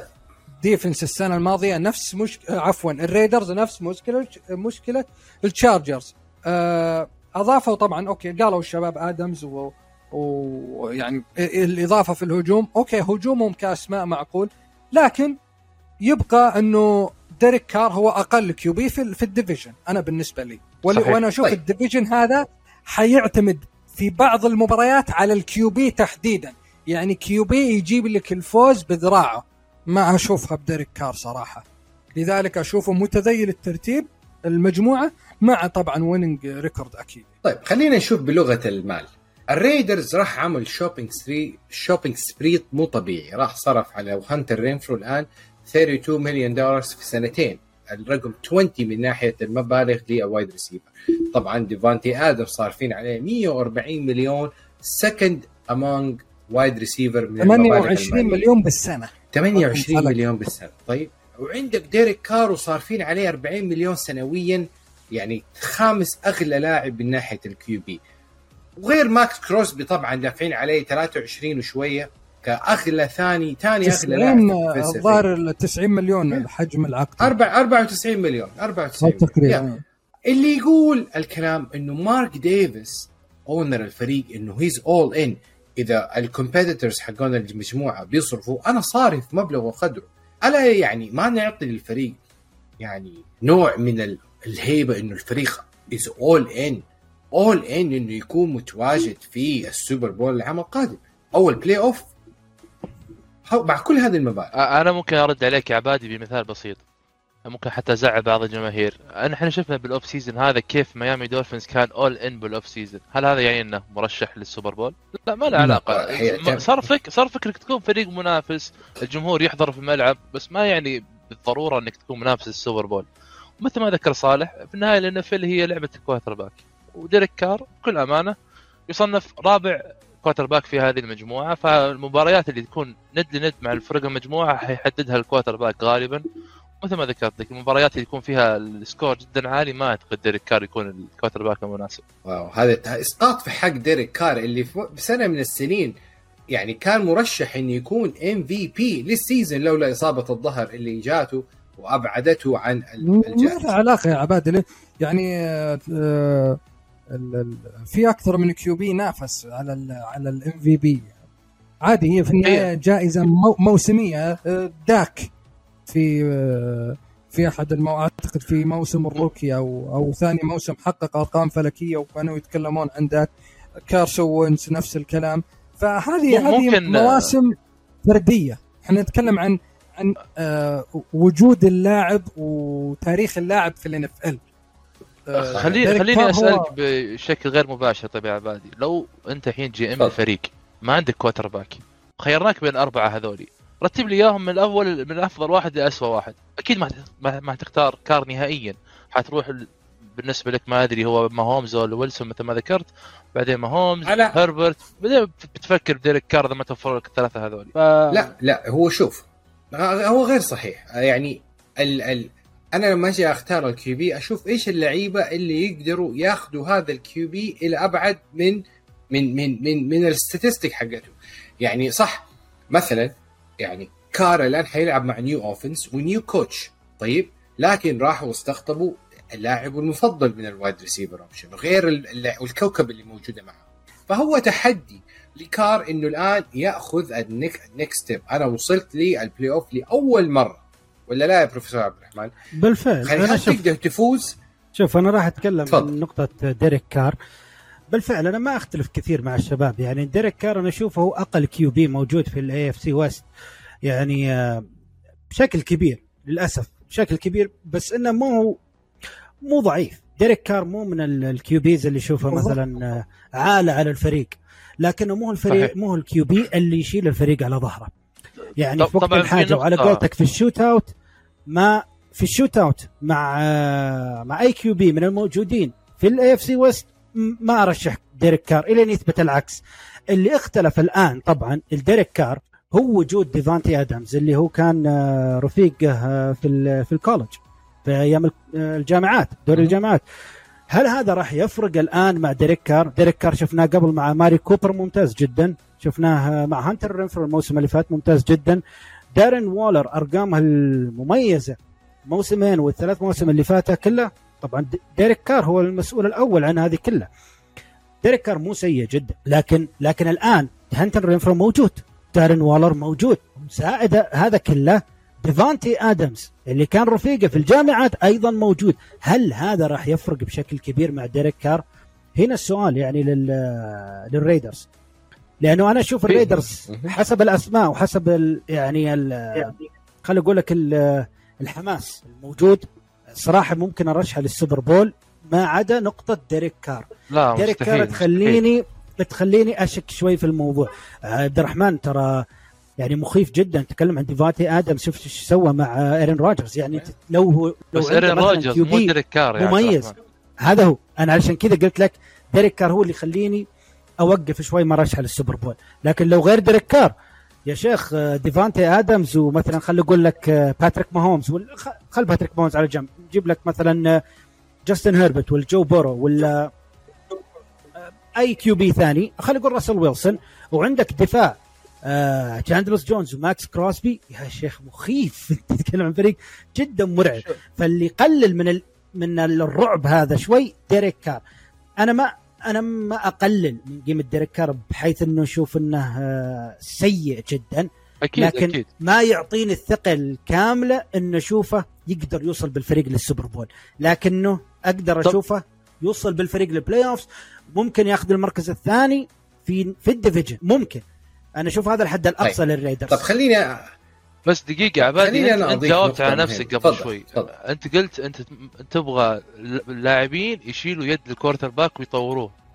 أنت ما تبغى quarterback اللاعبين هم اللي يرفعون. تبغى العكس تبغى ال quarterback بالفريق هو اللي يرفع من مستوى اللاعبين اللي معاه. فأنت هذا أنت قلتها بوجهه نظرك ديريك كار محتاج ناس مثل ديفانتي آدمز يرفعوه من مستواه. وهذا يعني ما ما يتناسب مع قوة ال quarterbacks الآخرين في المجموعة. أنا اللي اللي- ديريك كار محتاج توليفة حوالينه إنه إيش؟ يشيلوا حمل الفريق. بدل ما يعمل drop موجودين. drop للكورة. اي الآن موجودين. فاللاعب الآن ما عنده عذر. wide receiver options عنده. tight end عنده. آه running backs عنده. كي آه يعني آه، دفاع حيشيله they gonna get some interception. الفريق جاهز. لكن طيب أنا بسال علامة الاستفهام. تفضل. بسأل سؤال عبد الرحمن وصالح. يعني آه، أعطوني بنفس ال division آه، ثلاثية في الهجوم أفضل من ثلاثية وولر هانتر رينفرو وديفانتي آدمز. في ال AFC أعطوني ثلاثية أفضل منهم. في ال AFC West التشارجرز على طول يا عبد الرحمن من نفس المجموعة. أفضل نتكلم التشارجرز؟ على هربرت هربرت لا لا لا لا لا, لا, لا أنا. أتكلم عن receivers receivers ثلاثية receivers وولر هانتر رينفرو يعني ديفانتي آدمز. التشارجرز كينان آلن ومايك ويليامز ممتازين جدا لكن جيرالد إيفرت؟ مثلا؟ بس ما تبغى ما تبغى تصير أنت مشكلة ما تبغى تصير آه، تلعب على dimension واحد. يعني قلت لك جوش جيكوبز نقطة استفهام كبيرة جدا في الريدرز. لما أنا كفريق أعرف إنك أنت تلعب دائما passing game معاي حتختلف المنظومة لما ما ألعب ضد التشارجرز هل بيلعب معي rush هل بيلعب معي pass فهي ما تنظر بس. wide group انظر منظومة الهجوم كامل منظومة ال offense بشكل كامل راح تكون committee في الريدرز راح تكون ما بين جوش جيكوبز كينيان دريك وزمير وايت اللي هو ال- ال rookie اللي جابه جابوه الموسم في في draft فموجود ال run ال run game عندهم. يمكن زمير وايت يمكن بس في الأخير ال rookies ما تدري إيش بشكل يسوي. خرافي. الرك- okay موجود كينيان دريك موجود جوش طيب. جيكوبز طيب خليني خليني أسأل هذا السؤال لصالح. سامعني يا صالح كويس؟ إي؟ معك طيب عشان اختفيت على الساحة لكن خليني أصحصحك. سؤال مهم. الحين الجميع مختلف على حول ديريك كار ديريك كار backup جيريت ستيدهام اللي جايبينه. من فين؟ من جوش ماكدانيلز آه coaching آه career في نيو انجلاند باتريوتس لكن في لاعب أهم في لاعب مارك ديفيز راح وجابه من برا. وقال له تعال تدرب عندي. اسمه كولين كابرنيك هل كولين. كابرنيك والله يا ريت قلت اسمه قلت كفر مع الريدرز كنت واقف مع عبادي هنا أنا أتخلى عنك أتخلى عنك أنا عندي سؤال لعبادي أنا عندي؟ سؤال العباد هات كولين كابرنيك وينه الحين مع اي فريق؟ الآن بيتدرب ومستني فرصة فرصة للحضور طيب، فرصة ومارك. ديفيز معطيه هو تدرب مع الريدرز صح؟ معانا في. البودكاست يا صالح هو أنا أبغى عبادي يجاوبني هو تدرب مع الريدرز صح؟ صحيح تدرب طيب، مع فينه؟ الريدرز. فينه الحين؟ جالس في. بيته صح؟ جالس لا، في مو بيته. جالس في طيب، بيته. لو كان لا، مو لو جالس كان في بيته. اقتنع طيب لو كان الريدرز اقتنعوا فيه كان وقعوا معاه اقتنعوا فيه و- وشفت ليش تصريح جوش وقعوا ماكدانيال اللي قال ما عليه يا. الكلام شوف شوف لا لا لا لا, لا. الكلام الكلام في موضوع كابرنك من ناحية الإعلام ماكدانيالز و... وديفيز وشن هذول في النهاية هو مجبرين يقولون كارول برضه حبيب عبادي اي عموما يعني الإعلام مجبر يقول أوه كابرنك كويس وذا عشان ما حد يهاجمه في الإعلام. لكن الفعل الحقيقي هل وقعت معاه يا ماكدانيالز لما شفته وعملت له training أو بيعملوا evaluation؟ ما وقع معاه ما وقع. evaluation كم مرة يعني؟ ال- ال- اللي هو آه، تلعب أو تدرب معاهم قبل شهر تقريبا أو أكثر. يعني وش صحيح. هذا يدل إنه إذا كانوا يحتاجون شهرين في آه، تقييم كابرنك فهذا يدل إنه لاعب بنواقص كثيرة. طيب. لكن لو كان فعلا فارض نفسه وعنده إمكانيات حقيقية كان انبهروا ووقعوا معاه في ثاني يوم أو أسبوع على الاقل يلا نعطيهم أسبوع. ما حد طيب. بيوقع معاه يا عبادي. من عبادي. أنت بي... أنت بي... أنا وأنت متحدين مستخسرين. مستخسرين فيه مليون ترى يعني يقدر يوقع معاه بعقد مليون اللي هو ال minimum salary. وحتى ما حد Yeah. وقع معاه بالمبلغ هذا. طيب. ال depth الموضوع أكت... أبعاده أكثر من هي مليون ولا 2 مليون؟ موضوع ال depth chart أنت تبغى فريق أو QBs يعني يساعدوك للوصول لأبعد مما وصلت السنين الماضية طيب. فأنا أجيب كولين كابرنيك as backup أدفع له مليون الشوشرة الإعلامية اللي أنتم خايفين منها أحطها على جنب اللاعب focus mind focus بال game وغير كذا الفريق عنده دوبهم كانوا عاملين trade وجابوا جيريد ستيدهام من الباتس okay اللاعب حيكون إضافة للريدرز سواء عبادي. اليوم ولا وقعوا معاه قبل أنت بداية تتكلم أنت تتكلم. عن الشوشره الإعلامية يا عبادي بالعكس إذا وقعوا معاه حيكون كل مؤتمر.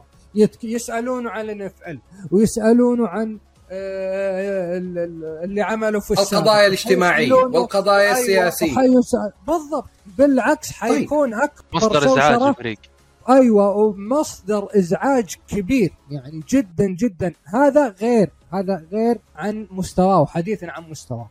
هذا إحنا نتكلم مست- بس عن المشاكل اللي حيجيبها للريدرز طيب. فلذلك أنا تحدي لو معك. هم مقتنعين شوف لو هم مقتنعين وقعوا معاه ليش ينتظرون للوقت هذا؟ يا كل الفرق تاخذ وقتها. كان ما بايكر مايفيلد وقع معاه بانثرز اليوم ولا بكره like كيف؟ كل هو- الفرق هو- تأجل. هو معاهم تاخذ وقت. مش free agent ميفيلد صحيح. لكن ال- الفكرة وما الفكرة كلها إنه لا زال اللاعب تحت أنظار كثير من الفرق وأولهم الريدرز.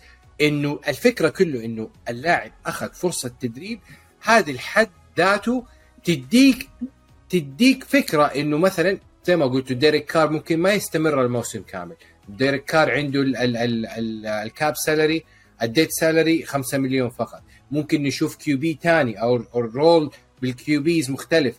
كل شيء موجود ومتاح للاس فيغاس ريدرز في الموسم القادم سواء مع ديريك كار أو جاريت ستيدهام أو حتى ممكن كولين كابرنيك في week 17 أو week عبادي سؤال؟ أخير يعني بحكم اللي قلت. إنه يساعدوك في خلال الموسم. يعني من ضمن ال quarterbacks اللي هم يعني متاحين في هذا الموسم لل trade يوقع مع كولين كابرنيك ولا مثلا يجيب جيمي جي من الناينرز؟ ولا يجيب مثلا يجيب مثلا آه، شو اسمه حق كليفلاند آه، بيكر مايفيلد؟ أنا أقول لك ليش. أنا هي كلمتين لا ثالث لهم أوكي؟ high reward و low risk. بس. high لا reward هذا high risk low low reward high risk low reward بالضبط. أنا اشوفها العكس. يمكن حتى. high high risk no reward حتى. سنوات تقريبا. لاعب خارج ال league من سنوات طويلة يا عبادي. ما كأي لاعب كأي لاعب يعني- يحتاج له فتره form لا. في ال preseason أربع مرات. أعطينا مثال طيب يا عبادي لاعب غاب ست سنوات ورجع وسوى أشياء. مين؟ مايكل فيك؟ مثال واحد شوف مثال مايكل واحد. فيك مايكل فيك مايكل فيك دخل السجن سنتين ثلاث ورجع ولعب ودخل ولعب مع أتلانتا فالكونز وشوف إيش سوى. اي بس على فكرة ما مايكل فيك ما ترك ال league أو يعني ما شالوه من جالس في بيته جالس في بيته. لا لا غير إنه جالس ببيته ما كان لاعب garbage أو آسف على الكلمة هذه. ترى كابرنيك ما كان لاعب سيء آخر شيء آخر. مواسمه صحيح آخر إيه، موسم كان ضعيف جدا يا عبادي. فيك كان طيب. ممتاز والله أنا أشوف عبادي أنا. أشوف دقيقة أنا أشوف الصراحة آه، سي هاكس الآن يحتاج QB وأنا الصراحة يا عبادي بالضبط. أي وأشوف وأشوف آه، مو كولين كابرنيك لا لا أجيب لاعب أفضل من كولين كابرنيك بيتن مانينج جالس في بيته يجي يرجع من الاعتزال ويلعب لا. لا ليش؟ يمكن بيتن مانينج عنده نجاح برضو لا لا عنده نجاح لا فايز بالسوبر بول وناجح ليش؟ ليش ما تجيب مانينج؟ خمس سنوات ترى نفس ال- النقطة يا العمر له عبادي أحكامه ج- لا غير غير غير غير غير ل- لمنتقدي لمنتقدي كولين كابرنيك أرجعوا للشريط وشوفوا مثلا مباراة ال NFC Championship game سان فرانسيسكو 49 against مين؟ جرين. باي باكرز جرين باي باكرز فين؟ في ice cold في جرين باي مين كان ال QB؟ ارون روجر ومين كان ال QB الآخر؟ جيمي كولين جي. مين آه، فاز؟ جيمي جي. مين فاز؟ جيمي جي. لا يا جيمي جي حبيبي. فاز. أنا آه بتكلم ما اتكلم عن السنة هذه. آه، سابقة. معليش. أنا بتكلم مباراة سابقة. آسف آسف. يا. كولين كابرنيك برجلينه وبيدينه فاز على أرون روجر في درجة حرارة صفر وفاز ووصل لنهائي ال 2012 أوكي عادي يعني. جيمي جي. فاز. طيب. طيب، بس- القصد يا عبادي عموما شوف، لا نخرج بعيد. هذا إحنا بنرجع يفوز. لذلك على الباك يلا. طيب. عباد. ل- ننزل للتشيف بعد هذا الفاصل. خلينا ن- نت... آه فاصل ونواف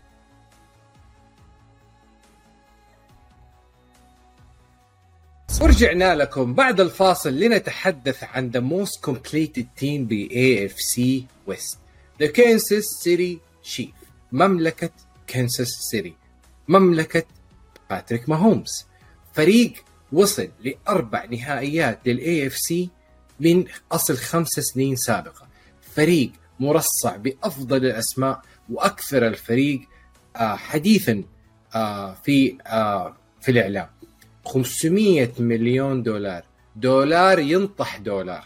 لمين؟ لباتريك ماهومز. طيب أليس هذا كافي وكفيل بأنه يكون كنساس سيتي مرة أخرى ولسنة سادسة يكون متصدر لل division AFC West ومنافسا في مباراة ال AFC Championship game وحاضرا بالسوبر بول في 2022 هذه الأرقام لكن الواقع شيء آخر off-season disappointment آه لعيبة غادروا الفريق حديث إعلامي وتراشق إعلامي كثير في آه كانساس سيتي الآن خروج تايريك هيل. آه حضور تيران ماثيو.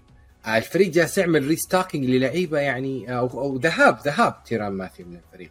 يعني يعني أين أين نرى ال AFC West مع كانساس سيتي متصدر ولا متدني؟ تفضل يا بروفيسور لا التشيفز شوف الجميع يتكلم عن خسارتهم لتايرن ماثيو وبالذات تايريك هيل طبعا. خسارة خسارتين جدا جدا كبيرة لكن التشيفز يعني عوض بشكل ضخم جدا. ودخل في ال free agency ودخل في ال draft بشكل جدا كبير ونجح في الثنتين. يمكن free agency طبعا جاب آه، ماركس فالدين سكانتلينج أو MVS وجاب آه، جوجي سميث شوستر لل لل offense تعويض تقريبا لتايريك هيل. مو صعب تعوض تايريك هيل طبعا.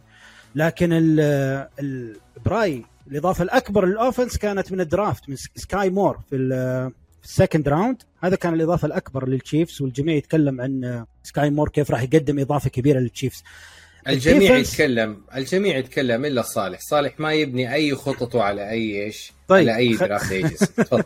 دقيقة. دقيقة. آه شوف إضافة ال defense آه جاستن ريد طبعا تعويض لخروج آه، تايرن ماثيو إضافة آه، جدا ممتازة للتشيفز جاستن ريد آه، مميز جدا في strong safety واشوف انه تعويض ممتاز جدا لتايرن ماثيو. فوق هذا إضافة آه، ترنت مكدافي وجورج كارلافتس من آه، من ال draft. هذا في ال defense. وأيضا برايان كوك. برايان كوك على الأغلب ما راح يلعب من البداية. لكن آه لكن مكدافي وكرلافتس إضافات جدا كبيرة. أنا تكلمت في السابق مثلا عن ستيلرز خليني أقول لك. قلت لك إنه ذي منظومة ثابتة وأسماء مميزة في الملعب. آه ما في اي ما في أي مجال يخليني أشك إن الفريق هذا راح ينجح. نفس الشيء ينطبق على التشيفز التشيفز يملك واحد من أفضل ال QBs. إذا ما كان أفضل ال QBs في الدوري آه، يملك مدرب من أفضل المدربين. إذا أيضا ما كان من أفضل المدربين في الدوري يملك آه، ملعب مخيف جدا. يملك سجل مميز جدا المواسم اللي فاتت ويملك لعيبة مميزين جدا في ال offense في ال defense مستحيل أتوقع التشيفز يكون أقل من إنه آه، يهزم التشارجرز والريدرز والبرونكوز آه، وهذا اللي كان يسويه أصلا المواسم اللي فاتت وأتوقع راح يستمر الشيء هذا وأتوقع التشيفز راح يستمر متصدر المجموعة حتى مع الإضافات الكبيرة للفرق الثانية. ها ها كابتن عبد الرحمن. أنا ممكن أختلف آه، وبشكل قوي جدا معاك يا عبد الرحمن. التشيفز السنة هذه كان هو الخاسر الأكبر في المجموعة هذه. غ... يعني مو بس إن الفرق الثانية في المجموعة أضافت إضافات جدا متميزة عشان تلحق التشيفز في ال... وتكون ند قوي جدا للتشيفز في نفس الوقت التشيفز خسر خسائر كبيرة يعني خسارة تايرن ماثيو حتى لو تم تعويضها تايرن ماثيو ما ننسى إنه هو القائد الأول للدفاع عندهم. برضو خسارة تايريك هيل هذه مستحيل تعوضها. يعني سكاي مور صح إنه rookie ونفس ال style حق تيريك هيل بس في النهاية يبقى rookie. مستحيل يكون بنفس مستوى تيريك هيل. مستحيل يكون بنفس مستوى ال plays اللي كنا نشوفها. كيف كان تيريك هيل مجرد وجوده في الملعب. بس مجرد وجوده كان يفتح مساحات رهيبة لكيلسي.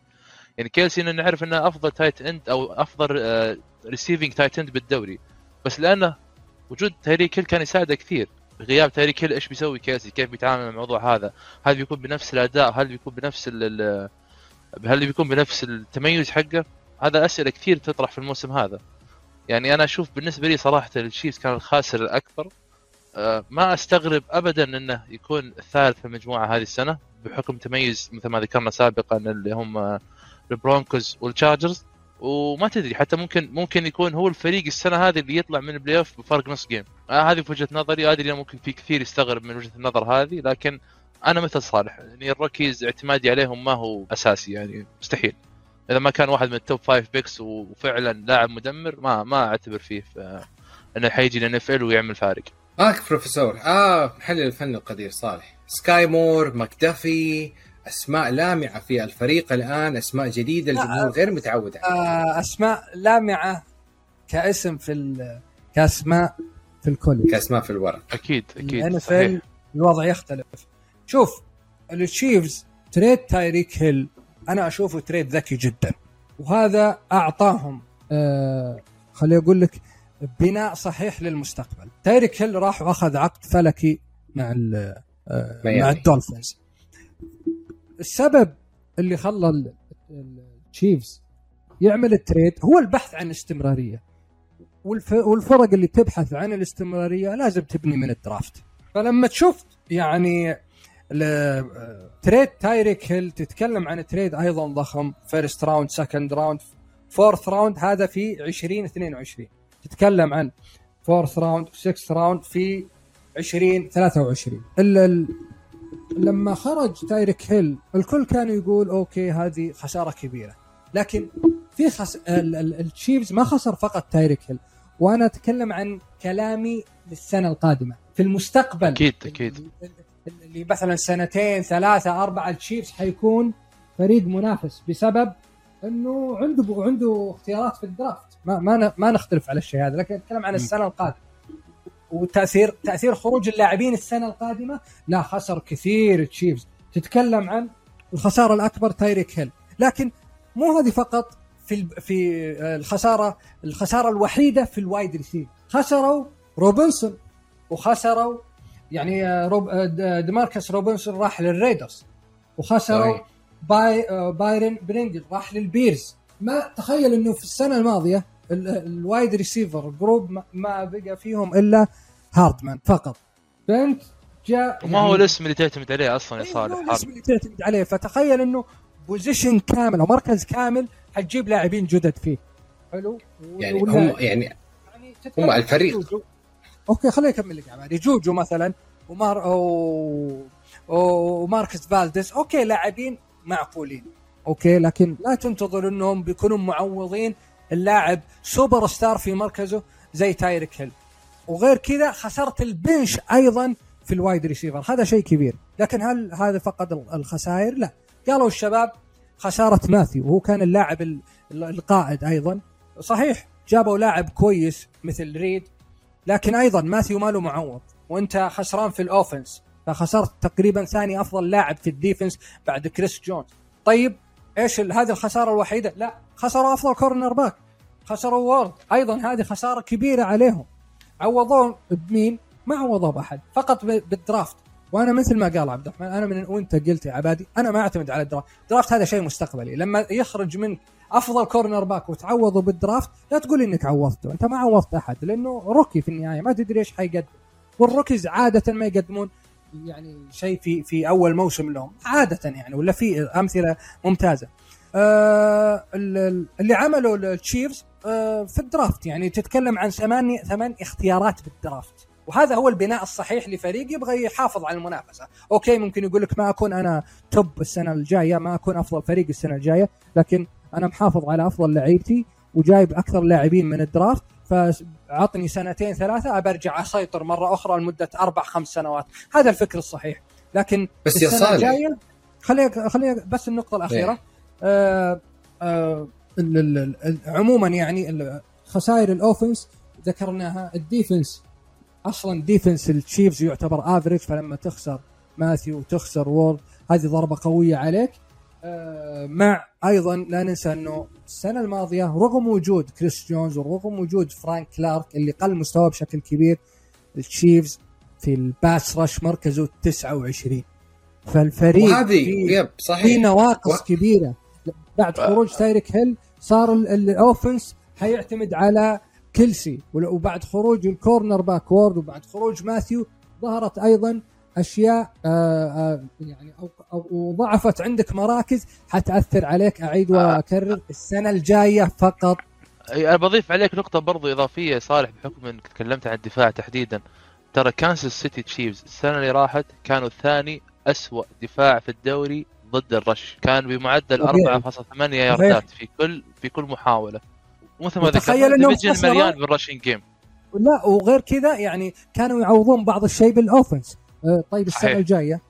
آه، انت خسرت. تايريك هيل شوف يا عبادي مش القضية فقط إن تايريك هيل يفتح مساحات ال- الكلسي آه، أول شيء الفرق تخاف من تايريك هيل من ناحية ال deep pass إنه يفتح مساحة لل- لل long pass. هذه ما نختلف عليها التمريرة الطويلة أكثر من 25 30 يارد. هذه ما نختلف عليها. لكن أيضا في نقطة ثانية. تايريك هيل playmaker تعطيه. الكره بال short pass زي ما سواها ضد ال- البيلز. أخذ الكرة من وين؟ طخروا من نص الملعب وطلع من نص برا الملعب وجاب touchdown line. فلاعب خليني أقول لك باختصار لاعب هذا اللي تسميه game changer فخسر تايريك هيل خساره كبيرة مهما وقعت مع جوجو وماركز okay لاعبين كويسين لكن في النهاية ولا نص مستوى تايريك هيل لأنه تايريك طيب. هيل أيضا كان يساعد كيلسي فأعتقد صحيح. إنه آه إنه آه ال- التشيفز آه أكيد مرشح يتأهل ال playoff لكنه ما راح يكون الأول بكل تأكيد بالنسبة لي. طيب بروفيسور عبد الرحمن لما أنت تيجي تع... يعني you trade away your superstar receiver وتأخذ في ال round الأول وال round الثاني defense players وما تعوض هذا النقصان في ال wide receiver من لاعب يقال عنه نجم في ال wide receiver سلات في الخ... في ال round الأول وال round الثاني. تركيز كان على الدفاع. فرانك كلارك كان أقل من average السنة اللي فاتت وما زال يأخذ مبلغ وقدره فين تركيز التشيف السنة الجاية؟ هل نشوف الفريق يعني تركيزه دفاعي، لعب دفاعي ولا حيكون لعب short pass، screen pass ولا إيه؟ إيش حتكون هوية التشيف السنة القادمة؟ التشيفز ما راح يتغير بشكل كبير وهذا على فكرة أنت قلت في ال round الأول والثاني ركزوا على الدفاع في ال round الثاني جابوا سكاي مور اللي الجميع يتكلم صحيح. إنه ممكن هو اللي راح يعوض تايريك هيل أو على الأقل بشكل مختلف. طيب أنت أنت تشوف لاعب زي باتريك ماهومز يعني ما تثق فيه؟ ما تثق في لاعب باتريك ماهومز إنه ممكن يسوي لك حاجات آه، إعجازية حاجات جدا مميزة مع wide receivers جيدين. يعني نتكلم عن MVS مثلا جيد ع- العادي جوجو نفس الشيء. وأيضا سكاي مور الآن وميكول هاردمان. آه فأنا أستغرب مثلا إنه آه كان نتكلم عن QB عادي. ما يقدر يسوي شيء إذا ما عنده آه تايريك هيل مو بش... لا. مو بذ... مو شرط انه مو شرط إنه خروج تايريك هيل انتهى التشيفز لا لا التشيفز أس... عبد الرحمن خليني أوضح لك النظر شوي. عبد الرحمن. خلي برد عليك. لا طبعا ما ما نختلف إنه باتريك ماهومز يعمل الفارق. لكن المشكلة اللي اللي اللي حت أتوقع إنها حتظهر في تشيفز السنة القادمة. باتريك ماهومز هو هو أنا باتريك ماهومز حيسوي اللي, اللي كان يسويه السنوات الماضية. المشكلة ال defense ما حيوقف أحد ابدا. وهذه راح تكون مشكلة كبيرة عليهم. ال defense أضعف من السنة الماضية. لا تقول لي عوضوا في ال draft خلي ال draft على جنب. لاعبين ال draft آه اغلب لاعبين ال draft بالذات ال corner إذا ال QB ممتاز يدور ال rookie يستهدف ال rookie في ال rookie في كل ال game. ما نختلف على باتريك ماهومز لكن أيضا باتريك ماهومز ما كان يسوي الأشياء الخرافية بدون تايريك هيل. في النهاية أي لاعب يحتاج لاعبين جيدين. يعني مستحيل مثلا أعطي ماهومز لاعب آه، عادي وأقول له يلا خليه نجم. لا هي مسألة تكاملية. لكن وعشان أتكلم عن نفسي عشان أنظر انه إنه الفريق فريق تكاملي يعني يلعب كفريق فأنا أشوف إنه لا ال offense أقل وال defense أقل بكثير بالنسبة لي. أقل بكثير من السنة الماضية. طيب أنا- أنا- أضيف نقطة تفضل. معلش عباد بس بضيف على صالح يعني بس عشان المتابعين يفهمون وجهة النظر اللي نتكلم عنها أنا وصالح أعتقد إننا متفقين عليها. التشيفز كان فريق مرعب جدا هجوميا فما يفرق. تحط فيه 30 نقطة بفوز عليك ب 50 نقطة. تحط فيني بالضبط. 40 بحط فيك بالضبط. 70 باتريك ماهومز أنا ما ما ما أقول لك باتريك ماهومز حيطلع اسوء هو حيبقى نفسه باتريك ماهومز بيعطيك الكور الرهيبة اللي يحط لك إياها في الزوايا اللي ما فيها مدافعين ولكن الأسلحة الهجومية اللي عنده ما حي ما حيساعدونه إنه يطلع open بكثرة. الكور الصعبة حي ما ما أتوقع ال wide receiver بيكون هو اللي عنده الغلبة صحيح. فيها. لأنه في النهاية ال wide receivers هذول لو كانوا فعلا superstars كان قاعدوا بالفرق حقتهم. هذول لاعبين average وبعضهم أقل من average يعني. فالمشكلة إن دفاعهم صار أضعف فالمباريات اللي بتكون فيها score جدا عالي. أنا ما أتوقع باتريك ماهوز بيقدر مع المجموعة الموجودة حاليا إنه يسوي نفس اللي كان يسويه في السنوات اللي راحت. ولكن مثل ما قال صالح لبناء الفريق للمستقبل كان لازم يسوي شيء مثل هذا يضحون بموسم عشان يستمروا بالمستقبل. طيب نقطة أخيرة عشان أختم الموضوع. المنافسة داخل الملعب. خلينا نطلع الآن ال- خارج الملعب لأنه أنا ما خرجت المنافسة خارج الملعب لكن طريق هيل طلع في أكثر من مست... آه، مؤتمر صحفي يا بروفيسور عبد الرحمن وجلس يقارن مين؟ جلس يقارن توا بماهومز. وجالس يقول إنه توا أفضل من ماهومز more accurate دقيق جدا في رمي الكرة. وفضل توا على ماهومز رجع ماهومز ورد عليه بكل أدب قال أنا still love the Cheetah تريق هيل. أوكي؟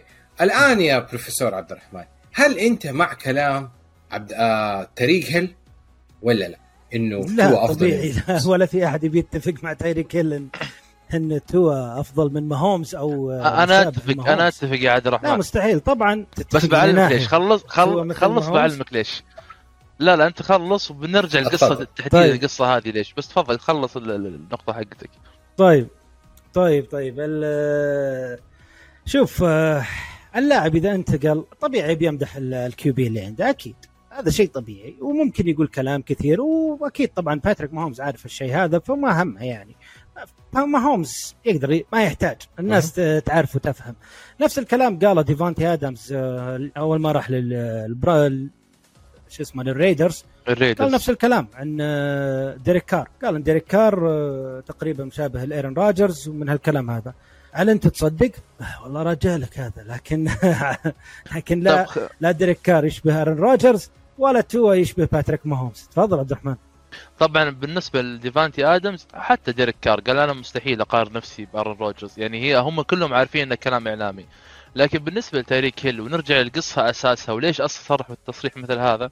في مقطع انتشر في في التدريبات الميامي دولفينز انه تو كان يرمي الكورة بس إنه ما يوصلها للمنطقه اللي يكون فيها تاريك هيل يسمونها underthrow. فالإعلام ما قصروا. في تو يعني جلدوه جلد. فطبيعي مثل تاريك هيل عشان يدعم ال quarterback حقه ويحسن من صوته قدام الاعلام يعني يذكر تصاريح جدلية مثل هذه يرف- يرفع من ثقة تو في نفسه وهو أصلا تو يدري إن هذا يكذب وتاريك هيل يدري إنه يكذب ويدري كل الناس يعرفون إنه كذاب لكن هي الأمور معنوية بالفريق. هي أمور معنوية بالفريق. وعلى فكرة بعد التصريح هذا ترى طلع باتريك ماهومز وسوى تصريح إيجابي لتيريك هيل مثل ما ذكر عبد الرحمن. طلع اندي ريد برضه صار تصريح إيجابي وأنا سعيد إن تيريك هيل حصل العقد اللي يبغاه. وبعد ال... بعد ال- ال- التصريح هذا على فكرة ترى تقابلوا أعتقد في course جولف وخذوا بعض بالأحضان يعني. فهي مجرد كلام إعلامي عشان يعطي ال quarterback حقه الثقة ويخلي الجمهور يثق بال quarterback وما يطلع في شوشرة إعلامية مثل مثل مثل ما مثل ما صار في كليفلاند السنة اللي راحت. شفنا كيف اللاعبين يصرحون ضد ال quarterback الجمهور يصرح ضد ال quarterback شفنا النهاية المأساوية اللي صارت. بالضبط. أنا أعتقد آه، مشكلة تايريك هيل مع ماهومز مش مشكلة مستوى. آه، في تصريح بعد ما حصل ال trade تصريح تايريك هيل قال إنه ماهومز ما قاتل علي يعني ما ما, ما قاتل معاي عند ال عند ال GMs ومسؤولي الفريق عشان يعطوني عقد. فهو يعني زي ما تقول إنه أنت يا ماهومز ما وقفت معاي عشان آخذ العقد اللي أنا أبغاه من التشيفز ما يعني أنت ما قاتلت إني أنا أجلس معك وخليتني أروح للدولفينز. فكأنه الآن جالس يعني ينتقم. هو في النهاية عارف إنه هو يعني ما حد بيصدقه يعني. هو مجرد إنه محاولة يعني الإسقاط على ماهومز لأنه ماهومز يعني على حسب كلامه ما ما حاول يساعده بالحصول على العقد. طيب خلينا نغلق باب هذا الباب ويش؟ ونشوف الآن توقعاتنا لل division هذا. من الأفضل ومن الأسوأ بعد هذا الفاصل. رجعنا لكم مع آخر فاصل في الحلقة وتوقعات لكل توقعات المحللين لل division هذا. مين المتصدر؟ ومين المتذيل أنا في رأيي ترتيبي وأشوفه في المؤخرة the Denver Broncos بعده the Chargers وبعده the Kansas City Chiefs وفي المتصدر لا لا لا. Las Vegas Raiders لا ابدا لا. خليني أبدأ. ابدا لا. خليني أبدأ لأنه أنا العكس تماما. أنا خلي ال Chiefs الثالث واحط الأخير الأول وقبل الأخير الثاني. يعني أنا حاط أنا أشوف إنه ال Denver وال Chargers حيكونوا ال- ال- ال Denver الأول وال Chargers الثاني وحيكونوا نفس ال record بس ال tie break حيكون ل Denver. آه، وحيكون سجلهم آه، تقريبا آه، 12 فوز وخمس خسائر. ال- ال Chiefs الثالث حيكون آه، 11 فوز وست خسائر. وعندك ال- ال Raiders الأخير 10 فوز وسبع خسائر. بالنسبة لي أنا يمكن. أتوقع أتوقع على قولتها ممل اللي هو Chiefs الأول أنا أشوف. الجميع الحين ينتظر الحماس ال Chargers ال Broncos ال Raiders أنا ما زلت أشوف ال Chiefs هو اللي راح يتصدر. آه، أشوف راح يتصدر ويمكن نفس ال record أو مقارب جدا فرق مباراة أو نفس ال record مع ال Chargers ال Chargers راح يكون الثاني ال Raiders راح يكون الثالث وأيضا فارق مباراتين فقط. راح يكون الثالث فارق مباراتين يعني ال Chiefs وال Chargers نفس الكلام ال Broncos راح يكون الأخير مع- معادل لل Raiders 10 7 خلينا نقول مثلا 10 انتصارات سبع خسائر معقدها معقدها ما عقدتها. لا لا والله. شوف شوف شوف. Chiefs أول خليها كلها tie breaker. ثاني Raiders ثالث وال Broncos هو الرابع طبعا آه شوف توقعاتي لل- للسجل ممكن 12 انتصار أو 13 انتصار لل Chiefs نفس الكلام لل Chargers طبعا ما راح يتصدر على ال Chiefs سواء يعني إذا اخذ ال Chargers 13 انتصار ال Chiefs 13 يتعادلون وال Chiefs يكون ال tie breaker هو الأول ال- ال Broncos وال Raiders خلاص، 10 مية. انتصارات أو 11 انتصار وال Raiders آه، يكون. الثالث وال Broncos الأخير أنا ممكن في. الترتيب أتفق مع صالح ولكن باختلاف ال- ال- ال- ال scoring يعني أنا أشوف إن Denver Broncos بيكون المتصدر بدون منافس يعني أتوقع من 13 ل 14 فوز يجي بعدها ال Chargers ثم ال Chiefs بالتعادل 11 فوز لكن فرق مواجهات المجموعة. وأخيرا 10 7 بيكون ال Raiders طبعا كل فرق winning season لكن أتوقع ال Raiders خارج playoff بسبب بعض المجموعات الأخرى وحساباتها المعقدة. بالضبط أنا نقطة أخيرة بس أنا أقول للشباب يعني أو للمتابعين إنه اختلافنا في في الريكورد هذا أشوفه شيء طبيعي لأن المباراة أنت يعني متخيل إنه ترى ممكن فارق مباراة أو مباراتين تخليك الأول أو الأخير. يعني فالفارق ضئيل جدا. فمسألة إنه الفريق يكون الأول وفريق يكون الأخير في ال division هذا ترى مو مسألة إنه سيئة للفريق الأخير صحيح. وإنه فريق سيء. لا الفريق الأخير ممكن يكون متصدر على أي مجموعة ثانية. ال division. أي مجموعة ثانية. آه،. هذه هذه بسبب صراحة قوة ال division. بالضبط. أخيرا أخيرا. على معليش عبادي أخيرا بس في نقطة مهمة. نقطة نقطة مهمة لل- للمتابعين. يعني إحنا لما نتكلم عن ال record وليش مثلا تعطي فريق record أفضل من فريق هي تعتمد على الجدولة. متى بتلعب ال- الأسبوع القصير اللي تلعب يوم الأحد وبتلعب الخميس. مين كنت بتلعب معاه الأسبوع اللي قبله والاسبوع اللي بعده. فهي تعتمد على جدولة تحديدا وهي اللي تخليك تحكم مين الفريق الأجدر إنه يكون متصدر هذه المجموعة. اتفقنا مرة أخرى على ألا نتفق مين الأفضل ومين الأسوأ. لكن عموما جدول. و division يعني على مستوى عالي. وكما قلنا في بداية الحلقة يمكن يكون أفضل AFC division على مر العصور. نختلف صحيح. نتفق الميدان يا حميدان بعد أيام وأسابيع قليلة. أحب أشكر المشاهدين على الحلقة وعلى متابعة الحلقة الطويلة اللي استمرت فوق ال- الساعة. شكرا لكم على الاستماع. شكرا لضيوف البرنامج كابتن عبد الرحمن البروفيسور عبد الرحمن والمحلل الفني القدير صالح التميمي. شكرا لكم. كلمة أخيرة. شكرا يا شباب وامتعنا امتعتونا والله. اليوم الحلقة كانت مرة جميلة. والله شكرا شكراً- لكم. شكراً جميعاً. قولة عبادي اتفقنا على أن لا نتفق. لا بالعكس. شكرا بالعكس شكرا لصالح إنه رجع في صفي بنفس التوقعات.